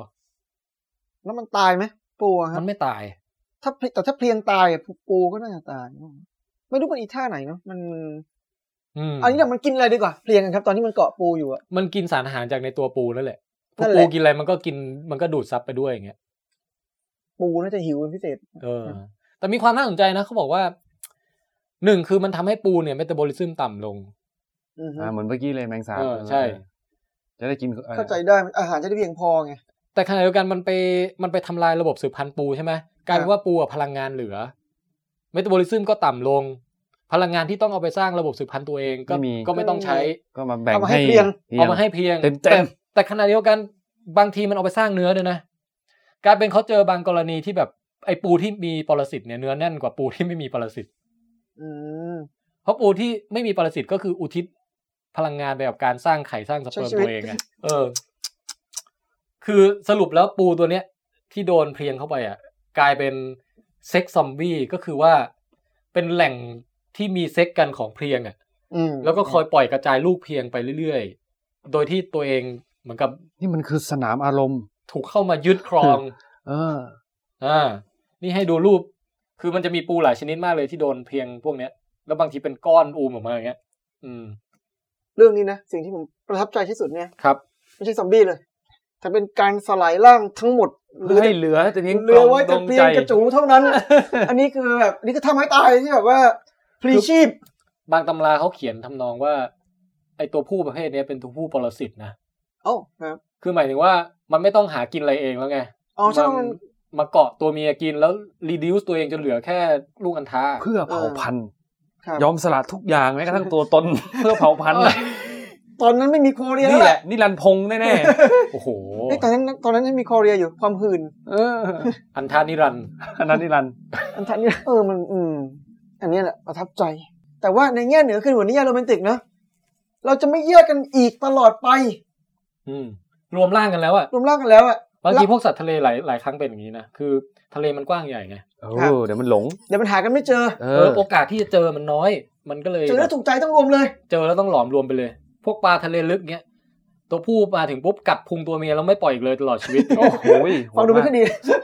เออ แต่อันนี้ไม่ใช่แค่กัดสายล่างด้วย ฝากไว้ในกายเธอเลย เออ สรุปอ่ะให้ให้ให้เลือกเป็นซอมบี้แมงสาบ ซอมซอมบี้เต่าทอง ซอมบี้ปูเอาอะไรฮะ ให้ให้เลือกเป็นเหยื่อใช่ไหมฮะ เออ เลือกเป็นเหยื่อเลยนะ อืม เป็นอันนี้ดีกว่าครับ ตัวนี้แห เป็ ละ นเซ็กซอมบี้เนี่ยเหร ก็ อ อุทิศเพื่อความรักทำให้เผ่าพันธุ์ คือเราไม่ต้องสืบพันธุ์เองแล้ว แต่ว่าเราเป็นกลายเป็นที่สืบพันธุ์ของเพลียง เรากลายเป็นโรงแรมม่านรูด เออกลายเป็นทำตัวให้เป็นแบบเอาไปเลย ก็ฟังดูได้บุญนะ ก็ได้ เอ บุญ อ นะ ตัวโตเลือกกันไหนฮะ ผมว่าผมเลือกเต่าทองกันดูอบอุ่นดี ดูเหมือนครูเป็นครูดีนะ ดูดู ดู แล แบบ ลู ดู ก แล ศิษย์เนื้อเจอหน่อยแบบ ดู ว่า แลสิ่งมีชีวิตรุ่นใหม่ที่กำลังเกิดมาต่อให้ไม่จะเกี่ยวอะไรกับมันเลยก็ตามแล้วนะ เออเออ ก็ยังดีดีกว่าโดนกินจากภายในแล้วกัดทะลุท้องออกมาถึงแม้ผมจะขี้บอลข้างออกมาก็ยังดีกว่าโดนกัดทะลุท้องออกมานะ อ่าอ่าอ่านะฮะ ทันทายเลือกอะไรครับ ผมไม่เลือกเลยแล้วกัน ไอ้ยนี่โกงมากเลยนะ เออ มันมีช้อยนี้อยู่ด้วยไงแต่กี้ไม่ได้บอก อ๋อ ครับ อ่ะก็จบไปนะฮะซิซอมบี้จากโลกของชีวะ เลือกตัวโหดๆมาเล่าให้ฟัง โหจริงโหจริง แต่ตัวแรกเนี่ยฟังเหมือนหนังสยองขวัญ ตัวที่สองเนี่ย เป็นหนังหนังรัก ตัวที่สามเนี่ยหนังโป๊ นี่อันนี้อันนี้หนังโป๊ะนี่หนังโป๊ะ ใช่หนังแบบสามพระสามเรื่อง แต่ถ้าดูจะโลกสวยโรแมนติกก็คือไอ้เต่าทองเนาะ เอ่อเต่าทองเนี่ยเป็นหนังครอบครัว เอาเป็นว่าอ่าคนนี้ดู อ่าเรื่องแรกนี่คือหนัง ฆาตกรรมเลย หนังแบบใช่เรื่องที่สามคือหนังโป๊ แล้วเออเลยหนังโป๊ะจริงเหลือแต่ สลายตัวเอง แล้วมันโฟกัสที่เรื่องเพศโดยเฉพาะเลย เพื่อสืบพันธุ์ไงทำทุกอย่างนี้เพื่อสืบพันธุ์นะ แล้วถ้าเราไปจับปูพวกนี้มากินมันเราจะเป็นไรไหมวะเนื้อมันกินได้ป่ะครับเนื้อเนี่ยน่าจะยังกินได้อยู่นะ น่าจะ กินได้ แห กิ ละ นได้ เราก็แกะไอ้ตรงไอ้หนังเหลืองๆทิ้งไปเงี้ยเหรอ อาจจะไม่ เฮ้ย อาจพอมาต้มแล้วมันก็ เอ้ยแต่มันแทรกซึมไปแล้วไม่ใช่เหรอ คือผมว่านะ คืออันดับแรกคือเขาบอกว่าไอ้ปรสิตแบบเนี้ย มันมันเจอบ่อยเหมือนกันนะ คือบางทีปูประชากรปูเนี่ย อาจจะมีพวกตัวที่โดนเพลียงเข้าไปแบบเนี้ย อยู่สักแบบเกือบครึ่งเลยก็เป็นไปได้ นะ สามสิบสี่สิบเปอร์เซ็นต์อะไร ที่เรา เงี้ย กินกินกันเนี่ย เรากินโรงแรมม่านรูด เออ แล้วก็เราก็ไม่รู้ว่า คือมันพอเรารู้วงจรชีวิตมันเราอาจจะรู้สึกอุบาทไง ครับ เพียงหาอะไรมันไปเกาะแล้วงอกลากในปูแล้วแบบจ้ำบ ะอะไรกัน เปลี่ยนเพศปูอีกอะไรอีกโอ้ย เออ ฟังแล้วรู้สึกขนลุก แต่ในแง่รสชาติอะ อร่อย เพราะว่าเนื้อแน่น เนื้อแน่น หรือหรือไอ้ก้อนยวงสีเหลืองที่มันเป็นตัวเพลียงเองอ่ะ กินได้ไหม อาจจะกินอร่อยก็ได้ไม่ เอ รู้ ออาจจะเหมือนกับรสชาตินุ่มๆนิ่มๆมัชเมลโล่นะนะเมื่อกี้มันดูแบบว่าเออ เออ ใครจะไปรู้ อาจจะอร่อยก็ได้นะ เออ เดี๋ยวต้องไปหาดูตามตลาดละ โอ้นั่นนั่นน่ะหายากเลยนะลูกค้าวันนี้คุณลูกค้ารับอะไรดีคะ ขอ ผม รับ อยากได้เอ่อ ไลโซเซฟเฟลน เอ่อแบบ ปู ย ที่ วนสีเหลืองของเพลียงที่งอกออกมาจากตูดปูตัวเมียนะ มีไหมครับ มีไหมครับ แล้วผมไม่เอาปูแล้วผมเอาแต่ติ่งเหลืองๆ นั่นแหละ ผมจะมาผัดเผ็ดเนี้ยมันอืม เฮ้ยถ้าเกิดเทียบเป็นคนมันเหมือน เหมือนแบบอ่าถ้าเราเป็นผู้หญิงแล้วกัน ครับ ก็คือเรามีลูกออกมาใช่ไหม อืม แล้วเราก็ดูแลลูกนั้นอย่างดีเลย อืม แต่มันไม่ใช่ลูกเรา มันเป็นลูกของปรสิตที่มาเกาะอยู่บนหลังเรา แล้วงอกลากอยู่ในตัวเราเงี้ย เราไม่รู้ตัวด้วยนะ เออพอพูดพูดอย่างนี้ฟังดูสยองไหม สยองครับ ฟังดูใช่ฟังดูแบบอืม แล้วถ้าเกิดเราเป็นผู้ชายโดนเพลียงนี้เข้าไปก็คือ เราจะถูกแปลงเพศให้กลายเป็นผู้หญิง แล้วก็ อ๋อ คลอดลูก เพราะว่าตื่นมาว่าเอ้ามีนม จูหด บางคนอาจจะชอบ เออ เออ น่าสนใจนะฮะ อ่ะโอเค จบสามตัวอย่างของซอมบี้จากโลกชีวะฮะ ก็มาเล่าให้ฟังหนุกๆเอ่อฟังก่อนกินข้าวผมว่าน่าจะช่วยให้ น่าจะช่วย เจริญอาหารดี ช่วยให้ ฟังซอมบี้ของชีวะนี่ดูโหดกว่าของบัตรยาอีกเนาะ ปัญญาดูชิลมากเลยครับ ดูชิว ปรั มา ช ก ญานี่คือไม่มี consciousness อืม แต่ของชีวะคือ มันก็ไม่ค่อยมีนะจ เหมือ ริ น ง กับแบบไม่ถูกถูกเอ่อถูกยึดเอาเอาฟรีวิลซึ่งเดิมก็ไม่มีอยู่แล้วนะ แต่นี่ถูกยึดไปอีกสเต็ปหนึ่งอีก เออ ถูกเอาชีวิตไปทำเอ่อเป็นทาสของคนอื่นอ่ะพูดง่ายๆโดยที่เราไม่รู้ตัวและไม่ได้และไม่สามารถขัดขืนได้ เออ ถูกต้น โอเค โปรดติดตามฟังวิดแคสต์ต่อได้ในเร็วๆนี้ครับ